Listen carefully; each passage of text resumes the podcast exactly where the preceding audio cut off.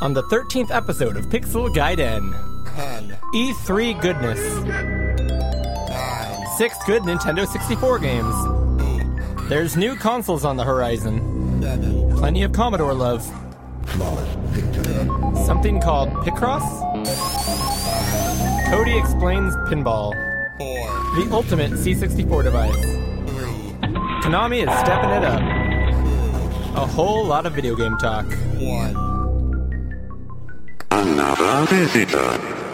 Stay a while. Stay forever.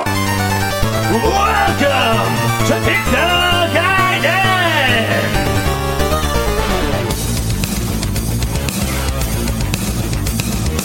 Introducing your hosts, Eric Nelson and Cody Hoffman! And we're back! Cody Hoffman here. Eric Nelson here, ready to go. All right, we are on our uh, second episode of June here, episode number 13. It's an unlucky number. Ooh. We should have done Splatterhouse on this episode. There you go. We should have skipped this and gone to the 14th floor. um, yeah, so this is our second episode here. Remember from the uh, first episode we did this month, we're switching up a little bit and breaking this into uh, chunks um, so that there's more of us to love. I guess. Exactly. Simple enough. So. I would also like to encourage you guys to go ahead and rate us on your podcast aggregator of choice, be it iPod or iTunes or whatever it is you, you guys use nowadays. We appreciate those reviews. We also have a Patreon again. Yes, we do. We have a Patreon account, which uh, we hope that you uh, can support. It's at uh, do- uh, patreon.com slash pixelguiden. Nonetheless, let's hop right into uh, some quick questions. Quick questions! I say some, but you've got one. My quick question to you Yes. is, were you or have you ever been into flight simulators, whether on their computer or even on console games, even if they're arcadey? Nope. All right, let's do the news. Oh. Ah, no, that's not true. Um when I was, I mean, I started with my Macintosh Plus, which could not do that. My buddy did have the next step up at that time, which I don't know if that was a. It was another Macintosh, but he had the Microsoft Flight Simulator on Macintosh. Yeah. And we played some of that and basically just crashed over and over and over again. Yeah. And pretended we loved it, but we hated it. Um, so that's the only like real simulator. Um, I do love flight games. You and I talked about Red Baron. I played a ton of Red Baron when Oh, I was I younger. love Red Baron on PC, yeah. And I've been trying to. I've been thinking about finding a game, a flight simulator, eh, There's some good ones on Ace Amiga. Combat, or things like that. Um, Yeah, that I can on get Amiga, into. there's uh, one called Wings on Amiga that's supposed Okay. to be really good. I know the Amigos uh, rave about it a lot. Um, they like Would you it. stop talking about those guys? I know. Uh, I listen to their podcast all the time. It, it, I'm talking about them a lot because I just listened to them in the car for three hours today. yeah. um, See, they'll talk about us more now that we're doing two episodes a month. they'll hear Maybe. us more recently. But I, I actually played a ton of flight simulators back in the day on the Commodore 64, believe it or not. And I mean, it was Really? like two frames per second. Yeah, I don't- or- I couldn't or- do that. Or not even that. I but think I don't know how bad the flight simulator was, but I'm sure it wasn't great. Anyway, At that time, it felt like you know. Yeah. The one I played the Mind-boggling. most was a helicopter simulator, technically. It was called Gunship, and I loved that game. And I tried to play it recently, and it was. I couldn't do it. It's one of those games that just does Just not, did not. age well. And flight simulators from that era don't, but. Speaking of which, we're going to be doing some uh, six good Nintendo 64 games later. Yay! uh, but Speaking anyway, of games so Ah, that don't age well, uh, unpopular opinion.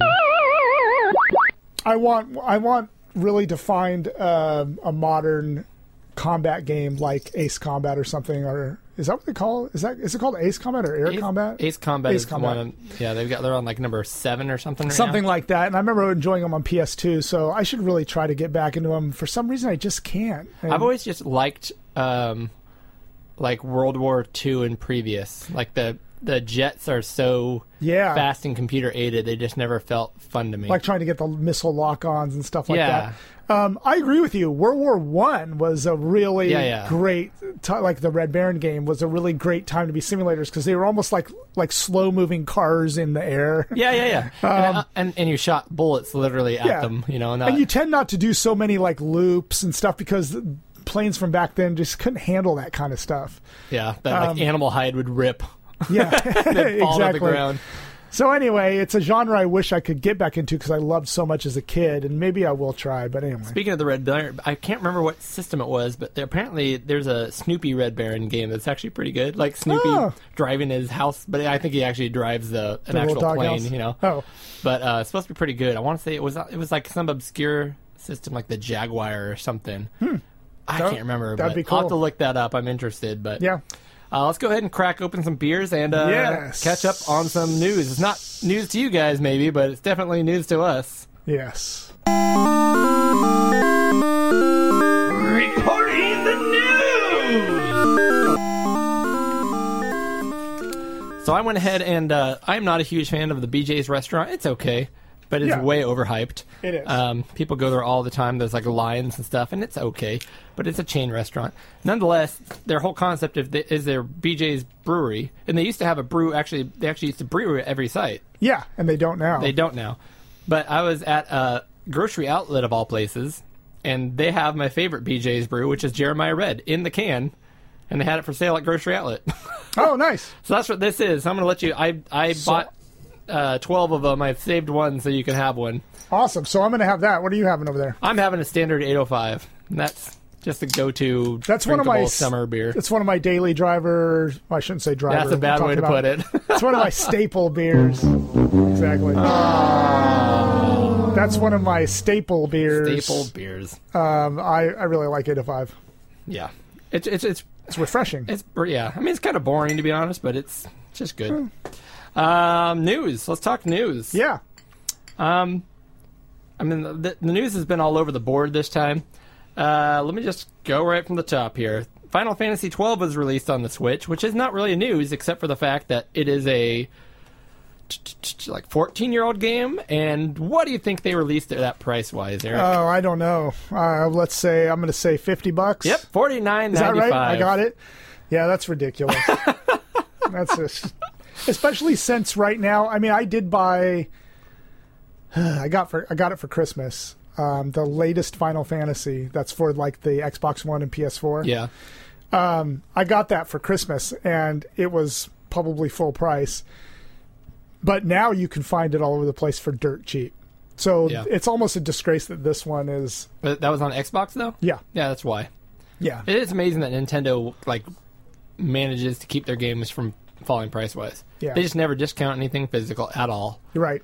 Um, the only thing I've ever seen them really discount has been the uh, which I do want, but they only discount the, the digital version, which I don't want.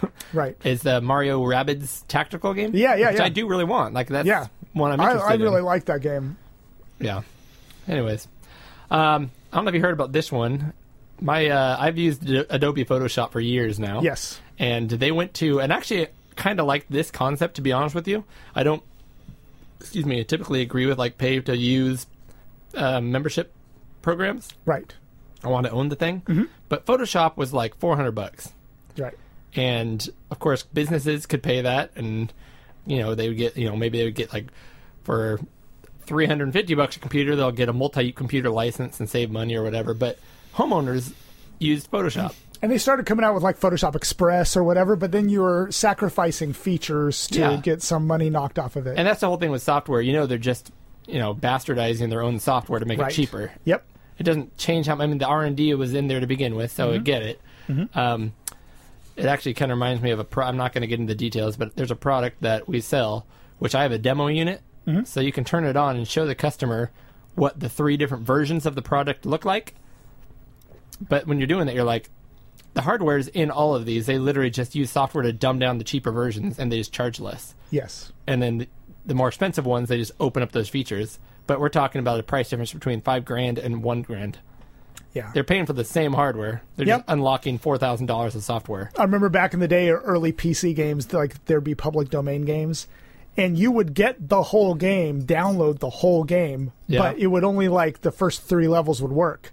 And then if like you shareware right Yeah, and then Oh, yeah, I in the love shareware, that. and then if you un- got this code, you could unlock the rest of the levels that you already had on your hard drive. yeah So, but i kind of like that because it's like a demo built in sure, sure. which i got but what i didn't like is half the time you'd try to buy the code and it wouldn't work anyways and you're like now you're arguing with them you're like i paid the money i did the you're like you already yeah. have it no i don't it's not working Yeah. um So, anyways, Adobe, this is where we get into slippery slope territory. Now that they're going to that, which I do like, because I think you can pay fourteen ninety nine a month to use their software. Yeah, that's the way if you- Office is these days too. Yeah, Office So if you 365. need to use it for a couple months and do a project, you do it, and then if you're not using it for a year, you don't pay for it, and you can go back to it when you need to, Right. And not spend 400, 500, whatever bucks. Yeah. I like that to a point.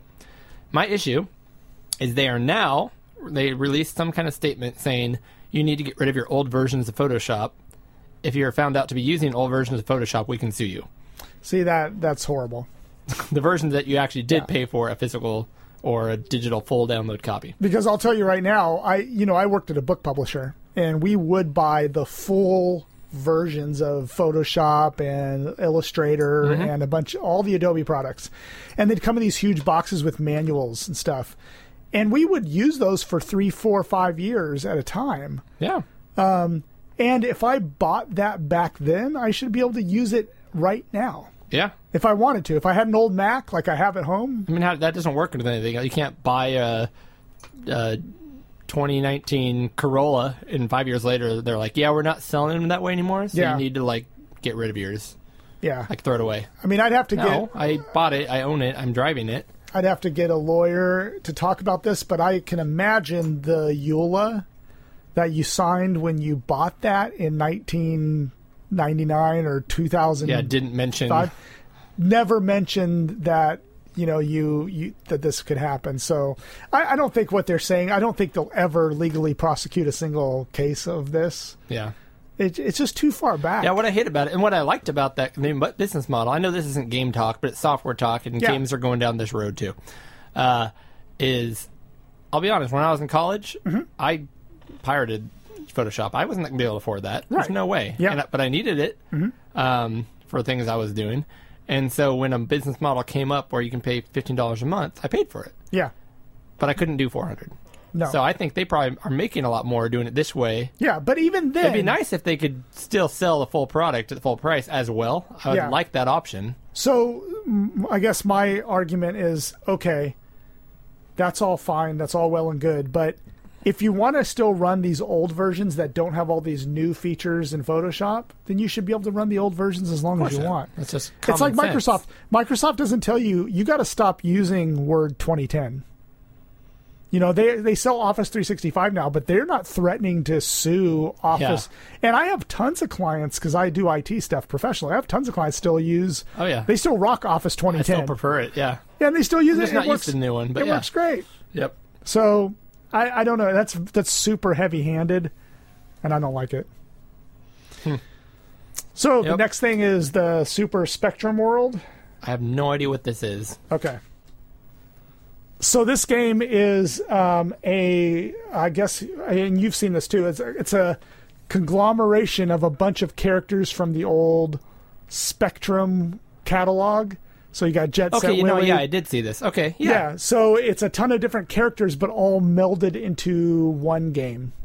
You say a bunch of character, wasn't it? It's always, it was um, Jet Set Willy. Willy Yep. in different spectrum like uh, levels, but it's still him and his the way he moves. The, right? the- him and the way he moves, but the, the, all the different enemies and different characters in the game are from different, I guess, what you would call mascots of different popular games Yeah, for the yeah, yeah. Spectrum.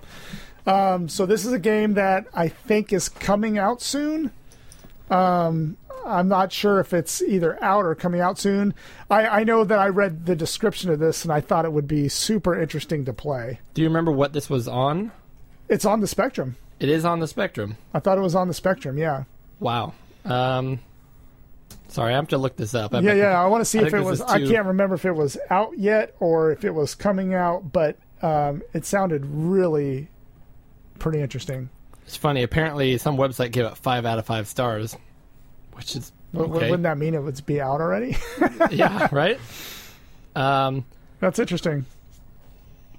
sorry, I'm checking it out right now. Yeah. It looks like it's um, It's out. it is out. There's a download right here. And uh, It's no, for the Spectrum, right? no, it's 12 megabytes. Hold on, now I got to check this thing out live to tape to make it that much more exciting.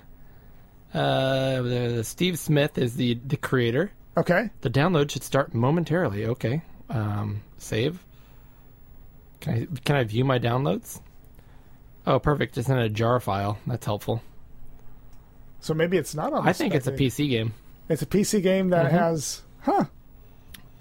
Well, it still Yep. would be fun. Yeah, I'm gonna give it a shot. Well, I'm downloading it right now on my laptop, so I'm gonna give it a shot.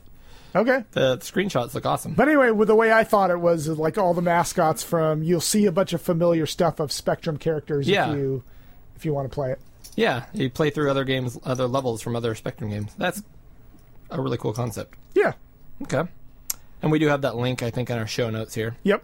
Uh, this is just a fun story I heard from uh, through another podcast, actually. But uh, I have no interest in the game Rage Two.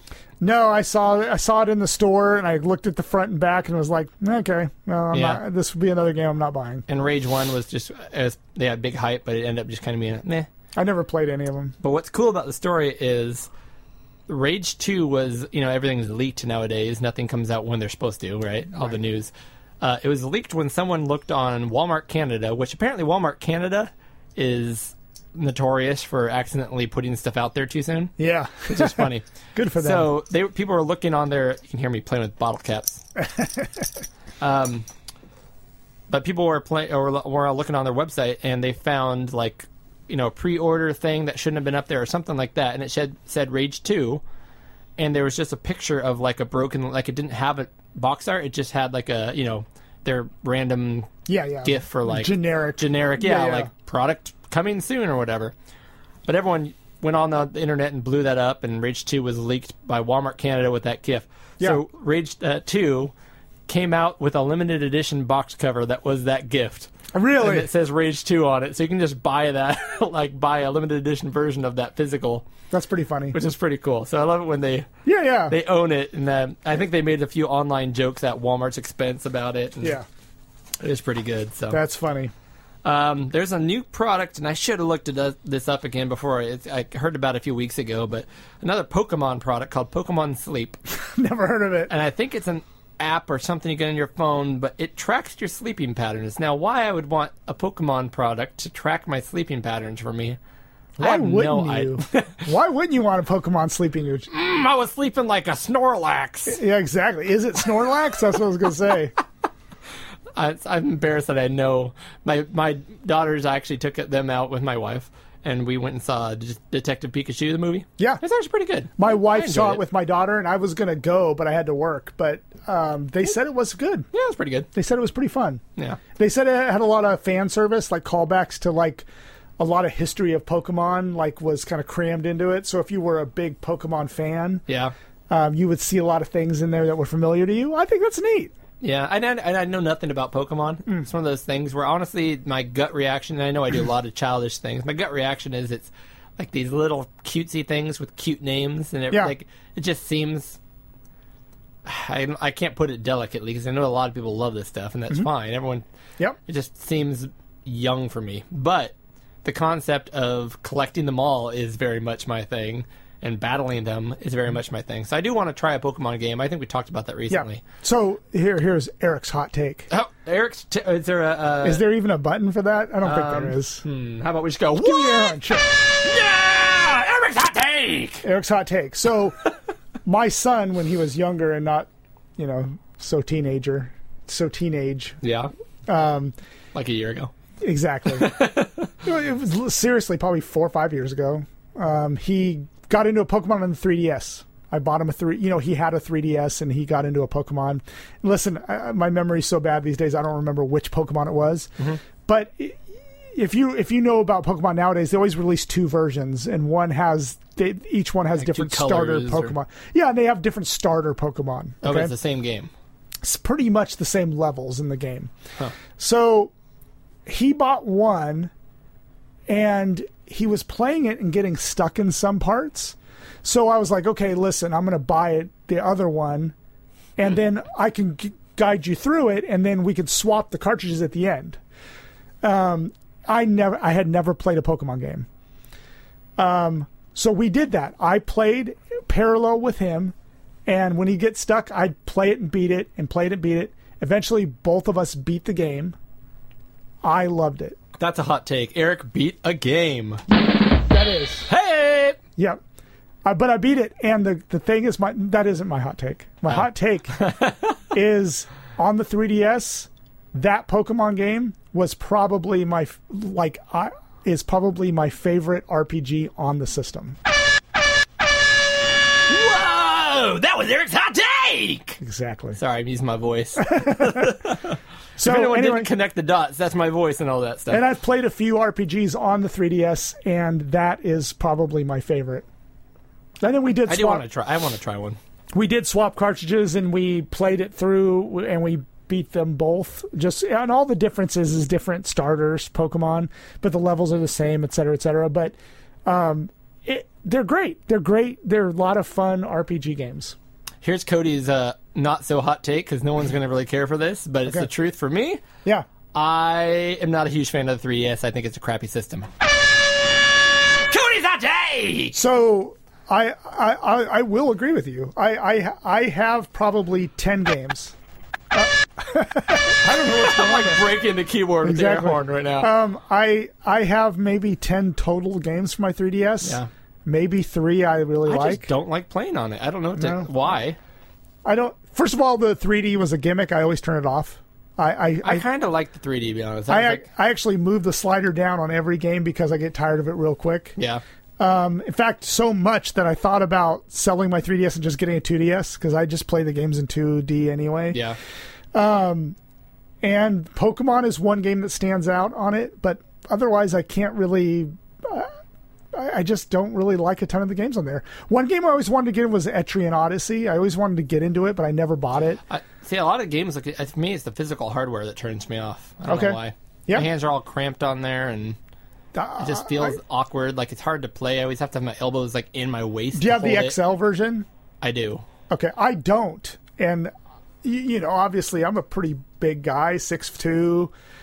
I don't. It is cramped. I don't like it. The screens are too small. I always thought the XL would be better for me. My daughters have a. Oh, I got it for them a DS, and I actually like that better. I might just get Yeah, that, or even that new flat one, even though it's ugly as all hell. But The 2DS? two, yeah, the one that's not a clamshell, Right. Just this big That- blocky. that's a thing. 2DS. Yeah, Yeah, I might maybe I'll just do that. Those are like with a game, eighty bucks right now. they're Maybe- super cheap. Yeah. Yeah, so maybe But I'll do anyway, something like that. I, I I don't disagree with you. I don't think it was a great system, but um, that's gonna.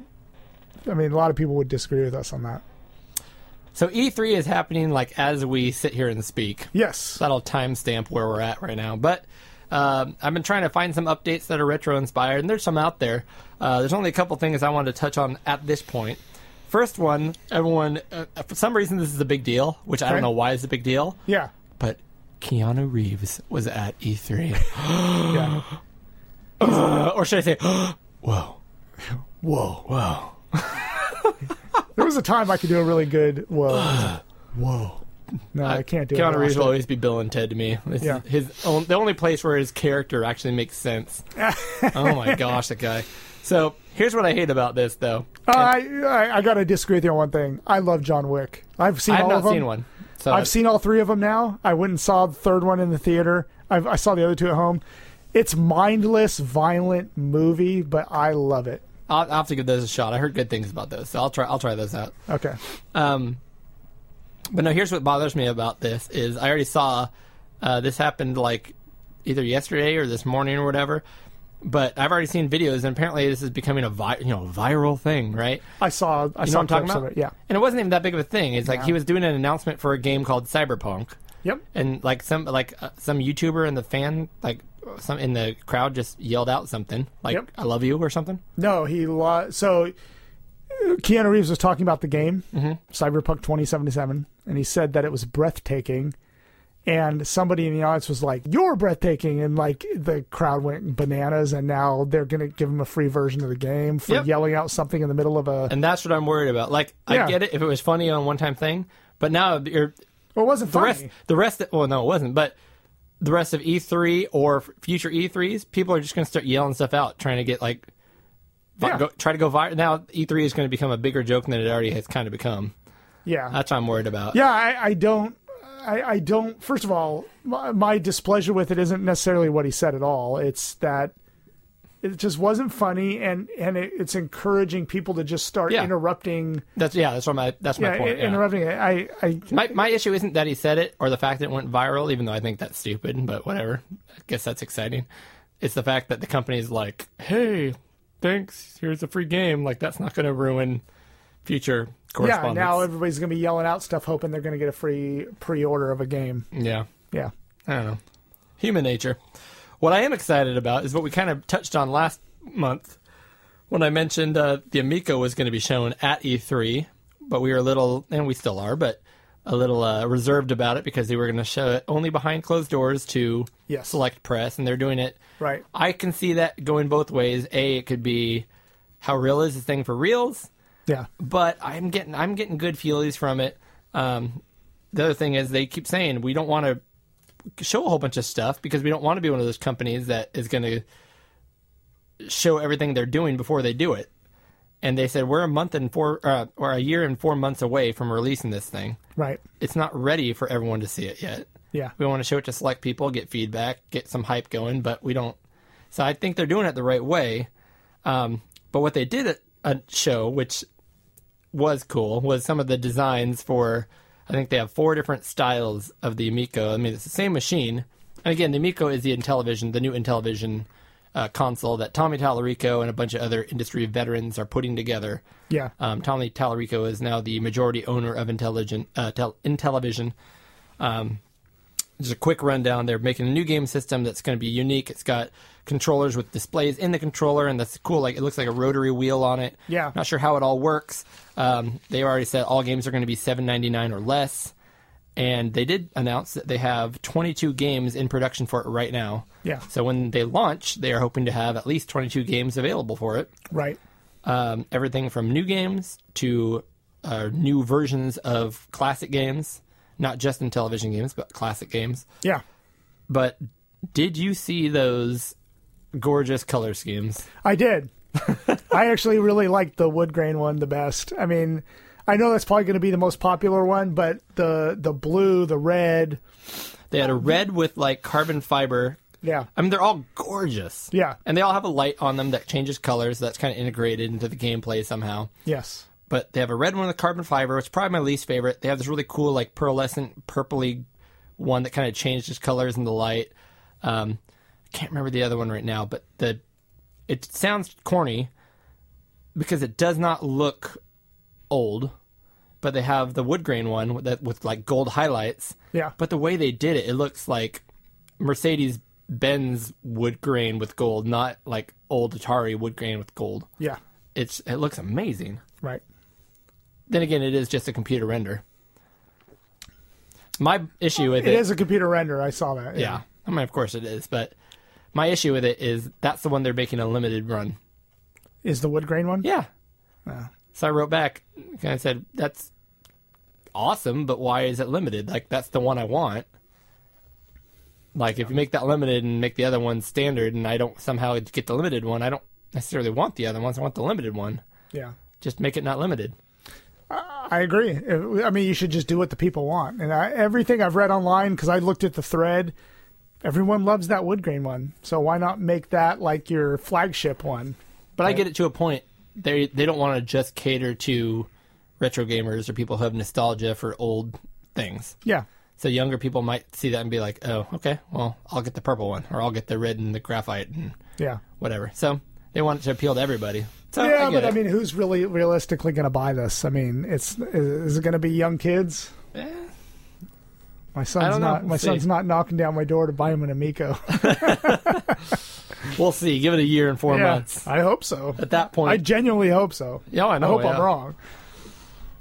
Um, boom, boom, boom, boom. Oop, I already looked at this page. Next, this one's yours actually. I, well, we both. I think we both threw this on here. What was it? The at games. Um, Oh yeah, yeah. Well, there was something on before that play date with Crank, No, Oh, we skipped the play date. which there's probably not much to talk about here because I think we both kind of ridiculed this to death. The- okay, well, it's getting a lot of Is a lot getting a lot it's of good getting feedback? a lot of feedback. I, I'm going to reserve my judgment on it. I mean, it's a little tiny game console that which we already have a million of, which is kind of probably why we're kind of burnt out on them. it is black and white. So I don't know if Okay. that turns it off or on for anybody. But but the weird thing about it is it at least the one I saw was kind of orange, like a darker orange, but it had a hand crank on the side, That's the big thing. Everyone's like, "Oh, the crank."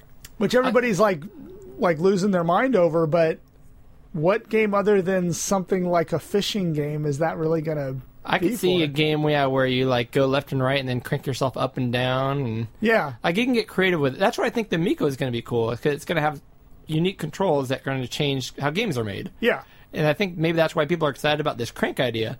But the thing is, everyone's all excited about this. I haven't seen an actual screenshot of it. No. Well, I don't know what it looks like. I don't know what the. I mean, are we talking about like a black and white version of Atari? Are we moving like four blocks around a box? I mean, are we talking about black and Yeah. white 16-bit gameplay? Are we talking about what are we It- doing? it- it's intriguing to me because I've I've purchased like the Ardu Boy, which was that little tiny Yeah, gaming yeah. thing, and I really liked it. The kids loved playing Flappy Bird on it. We take it on trips and stuff. Um, so I'm not against these kind of fringe, little fringe, you know, I gaming love systems. concept. Yeah. I More the just merrier. I want to wait and see. One thing that bothered me about this, and my memory's a little fuzzy on this. it- There was like a subscription model for the games. Did Oh, you really? did you No, see I didn't that? know. So you pay like an X number, and then like you pay this m- particular amount of money. I don't remember what it is, and then they release like two games or whatever, and you, it's something like that. I don't remember Okay. exactly what it is, but it was a different kind of game buying model, Hmm. and that kind of worries me a little bit because it doesn't seem like it's going to be very open to other developers making things for it, yeah. which I hope it is, but I don't. I, that's not from what I read. It didn't sound Yeah, I like a mean- great model. That's the thing right now. There's a lot of cool hardware out there, but hardware is only going to be as as good as the games. Yep. That's why, again, I'm going to keep going back to that Miko. I could see they're putting an emphasis on the games Yeah. and how the hardware interacts with the games, but it's about the games. It's not uh, necessarily about the hardware. Right. And they, haven't- that's why they haven't released specs. They just released how it's going to interface with, with the software, Yeah. which is what's important. I don't care how weak the specs are. Yeah. If they're using uh, processors out of old uh, 2006 BlackBerry phones, I don't Yeah. care as long as the result is a fun game. Yep. So, All right. So let's move on to this at games arcade machine, right? yes, I they did- are. I They are did. Pre- testing the waters with a full size arcade cabinet. and here's a picture of it. Yep, I have seen it. So obviously we have the arcade one ups, which are in WalMarts and Targets and stuff, and we thought they'd be discounted more than they have been. Yeah. And here in California, I haven't seen much discount at all. I s the only one I've seen discounted is the I want to say asteroids one, okay. the one with the s- the spinner that's not really a spinner, Yeah. um, which is not the one I want. Yeah. In I here, would love the trackball one, Crystal Castles, or one that has a couple of arcade sticks, so I can because I'm gonna I'm gonna modify this thing. I don't have an interest in owning it as is. Yes. Um, but they only have a few games in it. They're known to be a little cheap on the controls, but having a, a cabinet with a decent screen, everything already wired up and everything, you can it'd be so cool to just mod that out. Yeah. And, And, um, almost in kind of a candy cab format where you can sit down at the thing if you wanted to. Yep. Um, you could get the riser if you wanted to boost it up, but And they're three hundred bucks each. three hundred bucks but- each. I, I saw, but I, like like I was at um, some store in Arizona and I saw one for ninety nine ninety nine, but I don't remember which one it was. And you're like, how do I get this home? Because Yeah. I would buy it for hundred bucks. I was I've on seen vacation. asteroids, the asteroid one specifically for one forty nine, okay, but everything else has been three hundred or I think at, at lowest two fifty. Yeah. Which I'm not gonna. I don't. yeah, I don't need that. I mean, it's not a product I'm 100% on board with for me. Right. Certain people, yes, and it's a good bang for the buck for the right people. correct. But for me, I have an arcade uh, bar, top, Yep, and unless I can take this thing and modify it to do what I want to do, it is more of a mod. It's kind of like the PlayStation Classic. Like I'm not, I wouldn't buy that as is. I bought it because I can Can modify mod it to it do up what the I want wazoo. to do. Yeah. Two things I've seen. So l- let's go back at Games, who is criminally known for coming out with crappy Genesis clones and a couple other Crappy things. hardware, and then they put crappy emulation underneath it. Correct. So they already have bad reputation. They come out with this. That being said, I'm sure they're probably making more money than almost all the other companies. Yeah, because they're just forcing. They have a pretty big distribution channel. It's you could you could walk into any store almost and see their products in Yep. there. So you can go to Fry's, Best Buy, wherever you're So going to who's, see. who's to tell them they're doing it wrong when they're making money hand over fist? Correct. And I'm sure they're. I I don't have one, but I'm sure they're fairly serviceable systems. Like the game's on there. It may not run the best, but if you're like nostalgia wise, you're probably going, okay, this is probably a little like what I'm used to playing. I have a couple of. I mean, they don't advertise this is an at game system, Yes. but I mean, I've got them up there. Um, Yeah. they're just they're marginal. Uh, Yeah. but yeah, I mean, if if someone's going to buy the product to give to somebody and they go, "Oh, I remember these," play it once and throw it in, you know, their bookshelf and leave it there. Yep. Then yeah, it does that. So I am hoping, and Yeah, this you is can- there's my ColecoVision at Yeah. games. That's my Atari Flashback, which those are at games products. yeah.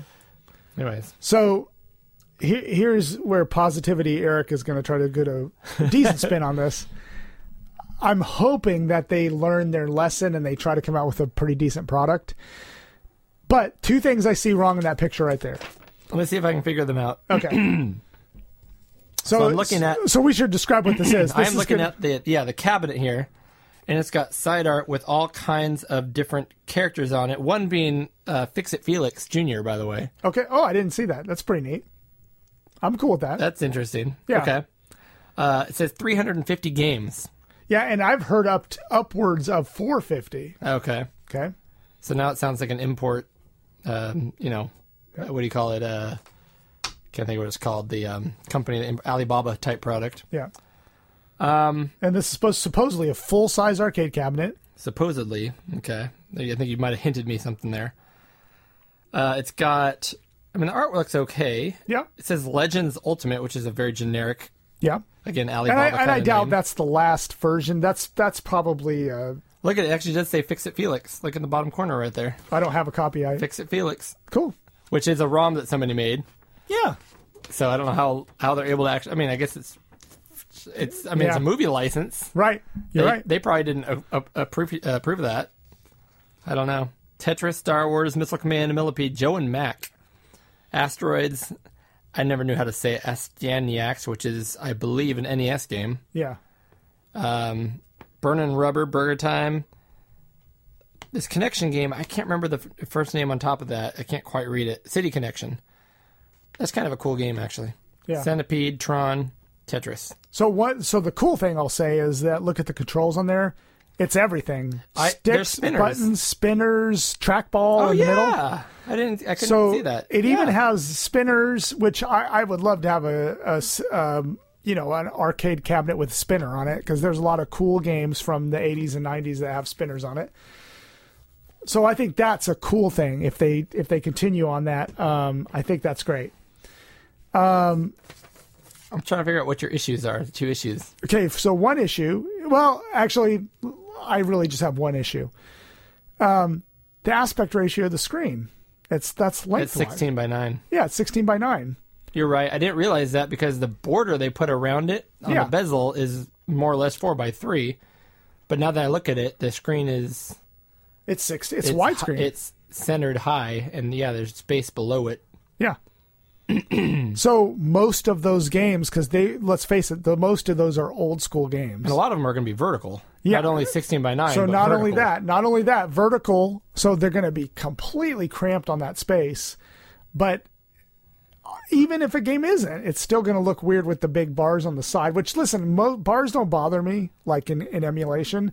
But if you're going to have an arcade recreation, Yeah. you can't have just a big Well, ass. that's at games. yeah. So anyway, I, What, what was the other one you were going to mention? I want to see you with the. Uh, I don't remember. Um, I, I don't remember. It, that was the main one. Was that I noticed that it's 16 by 9, and I'm like, that's not going to fly. yeah. It's just not. Like you said, maybe they'll change it or. Yeah. I mean, the one positive thing I noticed was the the the lots of controls, which I like. I like the fact there's lots of controls. I like the fact that since I know this is kind of backhanded, since At Games is making it, it will drop in price drastically, and I'll right. be able to pick that up for dirt cheap and with all the holes cut out for all those parts, so that I can put a decent spinner in there, Yeah. and a decent trackball in there, and Yep. have it all mapped out and beautiful looking. Yeah. Well, but listen, I'm no, I'm not an arcade expert, and if I can notice these flaws, this thing's going to get torn up by Oh yeah, that's by gonna be- purists left and right. I don't even know if that thing's going to see the light of day But with as much again, criticism as it'll get. to their to their to their motto up here. yeah. You got Arcade One Up out there putting out games with like five games out there, and their product isn't pristine either, but it's decent. Yeah. and they're going to put this thing out there, say 450 games, destroy the market for Arcade One Up, Right. Yeah, you're and right. basically rake in cash for three months until everything just sits on the shelves, and then we get it picked up for dirt cheap after they've just destroyed the whole mini arcade market. Yeah, I mean the le- it'll be nice to get like for 99 bucks to get a nice cabinet. That's yeah. That we can do That's- what we want with which is it. all I'm doing. All I'm particularly trying to do with the arcade one up cabinets. Yeah. Um, to be fair. Yeah. Uh, speaking of at games, let me go ahead and jump down the list here because I want to get to this. The new Genesis Mini Yeah. finally is not being produced by at games, It which is we've not- talked about, and they've released like 12 game sections, but they finally have the entire game list released. Oh, the whole all of them? Yep. Oh, cool. So I've got them all here. Yeah. And I will go over it now. This is the U.S. release. Yes. Now, do you remember how many games the Genesis Mini was going to have? I don't. 40. It was going to have 40. They said 40. That's a good number. Well, they released more than that. oh, nice. So they're just going to one up it. Why not? I app- uh, I applaud that. So, At Games is no longer making the hardware, so it's not going to be garbage. Applause. Oh, yep, yep, yep. Good job, good job. I like what you've done there. Um, we also have M2, which is an amazing software company that. Publisher, yeah. Yep, so, yes, I like what you've done there. I like what you've done there. Yay! We also have a price point that's higher than what At Games would have done, but is seventy nine ninety nine, with forty two games at this point, and two controllers, which is right on par with Two the- controllers, right? Yep, That's- right on par with the yeah yeah yeah. yeah, yeah, yeah, yeah. Hey, yeah. It's a Uh, Nintendo sound, but yeah, hey. that's okay. So the Japanese version, there's actually gonna be a Japanese version with a few different games, and then an Asian, like a general Asian version, I guess, that has even different games than Japanese game. This is Okay. the American list, and um, again, I'm sure we'll be able to hack it and add stuff later. But yes. um, the Japanese version, however, is gonna have the six button controller, which we do not get. We get the three button. Yeah. Okay. So I'm going to go ahead and just run down the list pretty quick here and just give me some feedback. So we'll start with the ones that we already kind of knew, and these are givens, right? Okay. Sonic the Hedgehog. Yes. Yay! Yay. Um, I mean, you knew it was coming. Yeah, I- I mean it's the mascot, so it's got to be on there. Echo the Dolphin, which is another one that Genesis usually is associated with. It's Yep. actually not a great game. Feels really cool. Yeah. Um, now here's where we are start- already start getting a little more interesting. Castlevania: The New Generation is on here. That'll be fun to try. I'm not entirely sure. The New Generation is that Bloodlines? I don't know. The New Generation. Okay. Uh, anyways, Castlevania. Awesome. I am. Yep. That's my coin. Uh, Space Harrier 2, Okay. super scalar game. Yeah, you're gonna have to throw some super scalar stuff on there for the Yeah. Sega. Uh, Shining Force, the That's fun. It's Yeah. a fun one. It's a good RPG. RPG. I've never actually played one, but heard good things. I've started it, but I've never finished it. Dr. Robotnik's Mean Bean Machine. So good puzzle game. Puyo Puyo. Ooh, Puyo Puyo. Oh. Well, that's what it is, right? Yeah, yeah. Yeah. Uh, Toe Jam and Earl, which we've talked about. Eh, but people have love for it. Comic Zone, cool game. Hard game, but cool. It's really cool. It's a unique.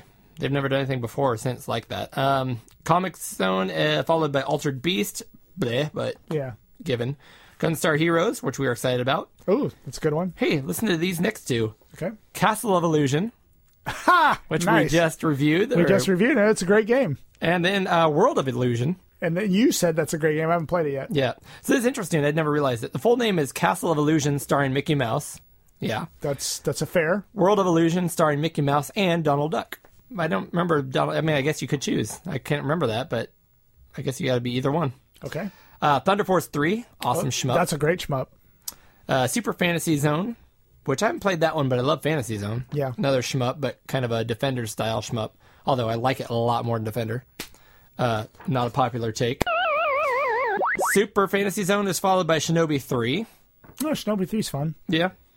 I, a lot of people love that game. They consider it up there with like Ninja Gaiden type. No, no, no, no, not no, I to me. wouldn't say I wouldn't go that far. It's more chunky. yeah. Um, Chunky but funky. Is that good?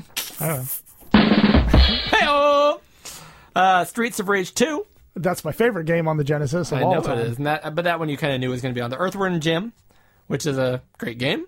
Can't wait for Earthworm Jim 3 on the Amico, On the Amico. which is coming out eventually. Uh, Sonic the Hedgehog 2. maybe, maybe. Mm-hmm, Sonic Contra. Hedge- okay. Contra. Yeah, Uh, but that's Lan- not the first Contra. Contra Hardcore. for the Genesis. That's got to be Contra Hardcore. That's the one that's on the Genesis. That's right. Okay.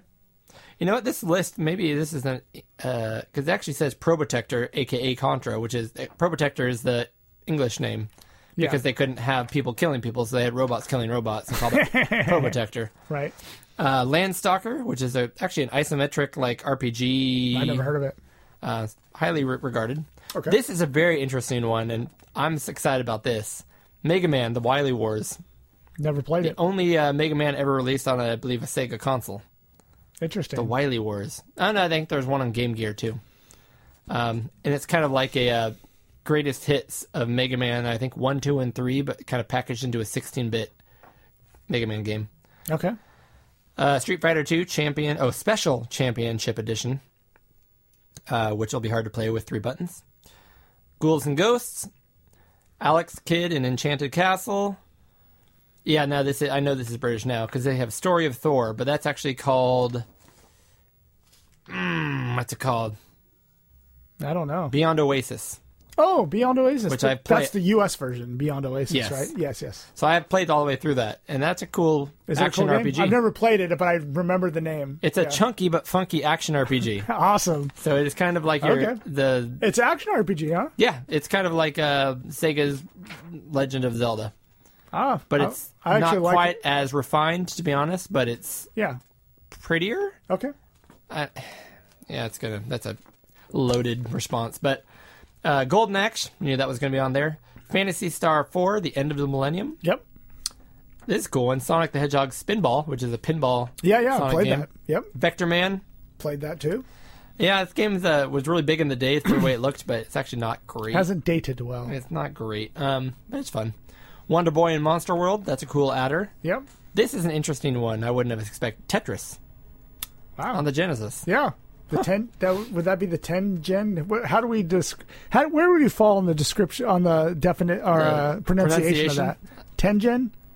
I I think I was Tengen? Gonna, I think I'm going to say Tengen since it's a, Tengen. it's an Atari product. It's Okay. So it's Americanized, right? Ten gen? Yeah. And If it was Is it Japanese, the I'd say ten gen Tengen. version? No, I, I don't know what version is on Genesis. To be honest with you, Yeah. Hmm. Okay. We'll have to look that uh, up. Darius, Yeah, Darius great. shooter, Virtua Fighter Two. But is it Darius Gaiden? It's just Darius. Just Darius. Yeah, Gaiden was on the 32-bit systems. Okay. Um, Saturn and PlayStation. Uh, Road Rash 2. Yep. A lot of people are excited about that. I never clicked with that yet, but No. I haven't given it a fair shake. Strider, which is great on Yep. the Genesis. Strider's good. Virtual Fighter 2. It's good. Uh, this is a cool game. I don't know if you've heard of it. Alicia Dragoon. No. It's a fun. It's almost like a Turkin kind of platformy ad- action adventure, Okay. uh, but um, you're a you know barbarian chick that rides dragons. I like that. Um, Kid Chameleon. This is a game I grew up with, I've played that. Yeah. and you are yes. Actually, it's a, it's an Americanized game, kind of, but it's kind of chibi. Yeah. Kinda Yeah, you're chibi. right. And you get to change outfits and stuff, kind of like Mario Three. Yeah. Eternal Champions, which is a terrible fighting game. Uh, Columns, which is Sega's response to t- Tetris. There was a huge gathering of people that thought Columns was better than Tetris. Yeah, I, I've never given it a fair chance. I should probably do that. I mean, it looks boring, but so does Tetris if you didn't know what if it you was. looked at it, yeah. now this is a cool one. I'm excited about Dynamite Heady, which is a treasure game. Okay, I haven't played that. It's a really wacky uh, platformer. Treasure makes crazy They cool do. games. They make great shmups. Uh, Light Crusader is the last one on here, which I don't know a whole lot about. Me either. Awesome list of games. I'm in. What what is that list m- missing anything as far as you're concerned?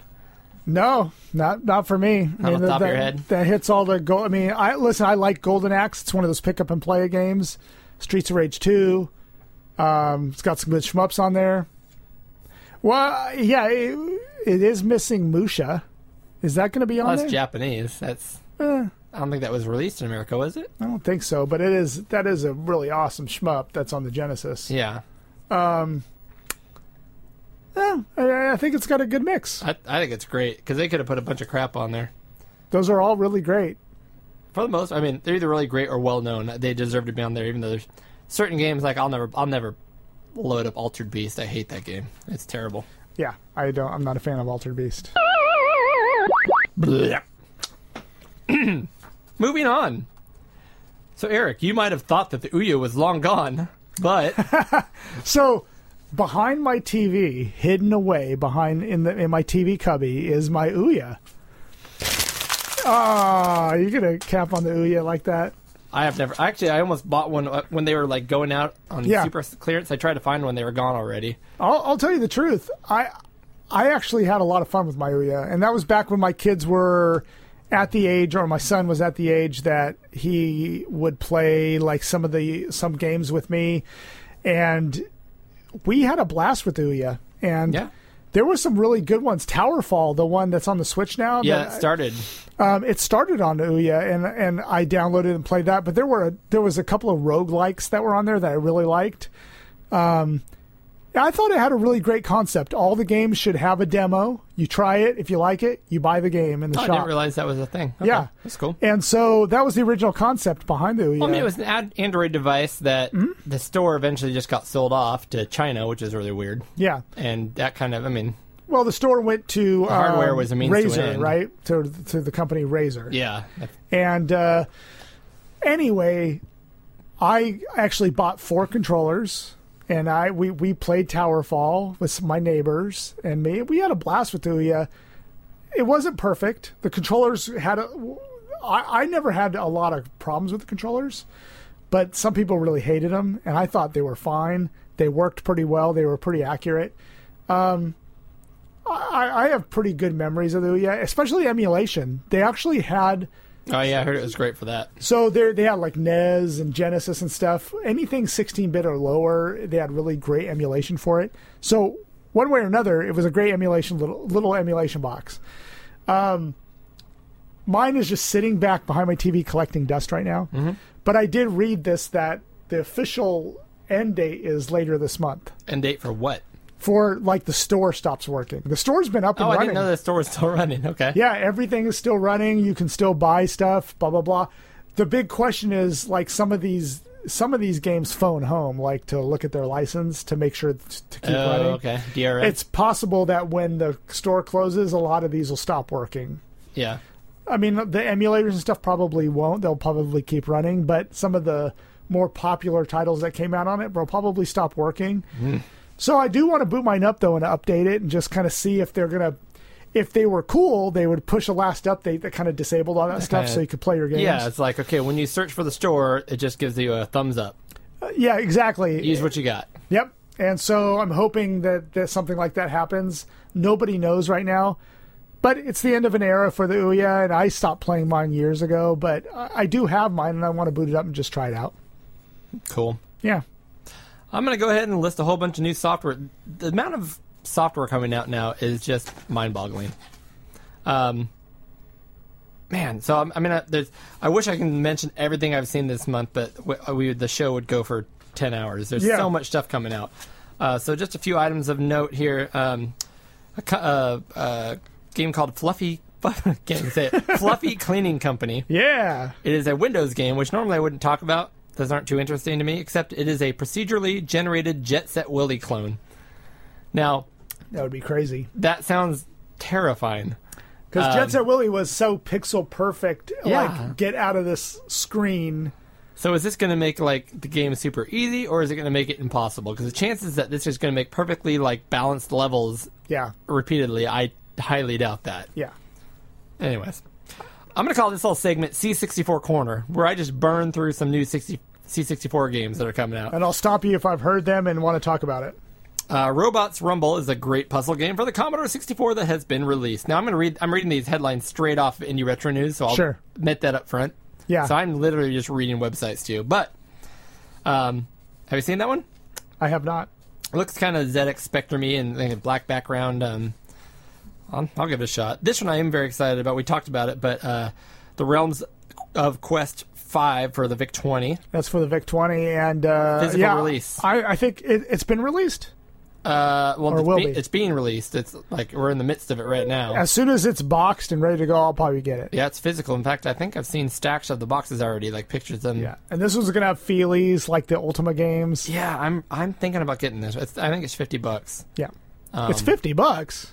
isn't it? What? That's a lot of money. Yeah, I'll well, probably yeah, still for get a, it. for a boxed copy. Yeah. yeah, I'll probably get it. What was that? Your sound effect? For not having a board? I don't have a cool note. How about? Ah! Not like them burgers! What? That's close enough. no, but I'll but I'll get it because frankly, this guy's been churning out these realms of quest games for the Vic Twenty forever, and we have our penultimate cartridges, so we have the memory upgrades needed to play this. So let's just play it. Yeah. Let's just do it. and it comes with the box, which I think is really cool. Yeah. Um, so that the company is called Double Sided Games, which is cool because like a double sided floppy, and they're coming out with a C64 game now, uh, also a dungeon crawler called Winterdane, Hmm. which they've announced. That's pretty neat. So if you like dungeon crawlers, you've got a lot coming. I've seen a few other ones uh, listed as well. So, um, lots of dungeon crawlers in your future. yeah. Um, I also actually just looked online here. I'll I'll break the fourth wall again, and I saw that um, the game we were just talking about. Gosh darn it, where was it? Uh, Robot. Excuse me, Robots Rumble. Right. It's also being released on the Vic 20 Really? and the Plus 4 oh wow. of all things, which is another Commodore system. But I know very little about the Plus 4, but the Vic 20 it's going to come out on that too. So Neat. I'll probably try to anytime anytime something comes out on the Vic 20 and the C64, I'm going to try the Vic 20 version. That's the one I want to try to lean with. Yeah. just because you don't see as much on that. So No, it's a nifty little system too. this is cool. Uh, our friends at RGCD. Yes. What does that stand for again? Retro gaming computer devices. I don't. I actually. I I don't know how what it I stands just know for. they're like all about releasing uh, yeah. Commodore games, either C64. Or Yeah, no, Amiga. the guys are super friendly. I bought a ton from them, uh, so much that they know me by name. So I mean, Oh really? Yeah. See, I'm here with Mr. Big Shot again. Man, this guy. No, Uh, They are releasing four brand new games on cartridge. oh, nice. Uh, they just uh, they already re- had announced Retaliate DX and Grid Picks. Okay, Um, they're now going to re- releasing Kobo 64, which I Kobo- know you like. I love Kobo sixty four. It's a Bosconian clone. Beautiful. Yeah, you game. mentioned it on the last episode. So they're Yep. coming out with that on cartridge, Yep. uh, and then Argus, which is a Psychotronic game, um, which will feature cart saving, Hmm. which is cool. I, I need to jump back into the C sixty four. I've kind of left it behind to work on MSX and. No, I didn't, I've been doing the same thing. I've got a But- huge backlog, and that's what's wrong with the C64 scene is it's it, it- there's too much.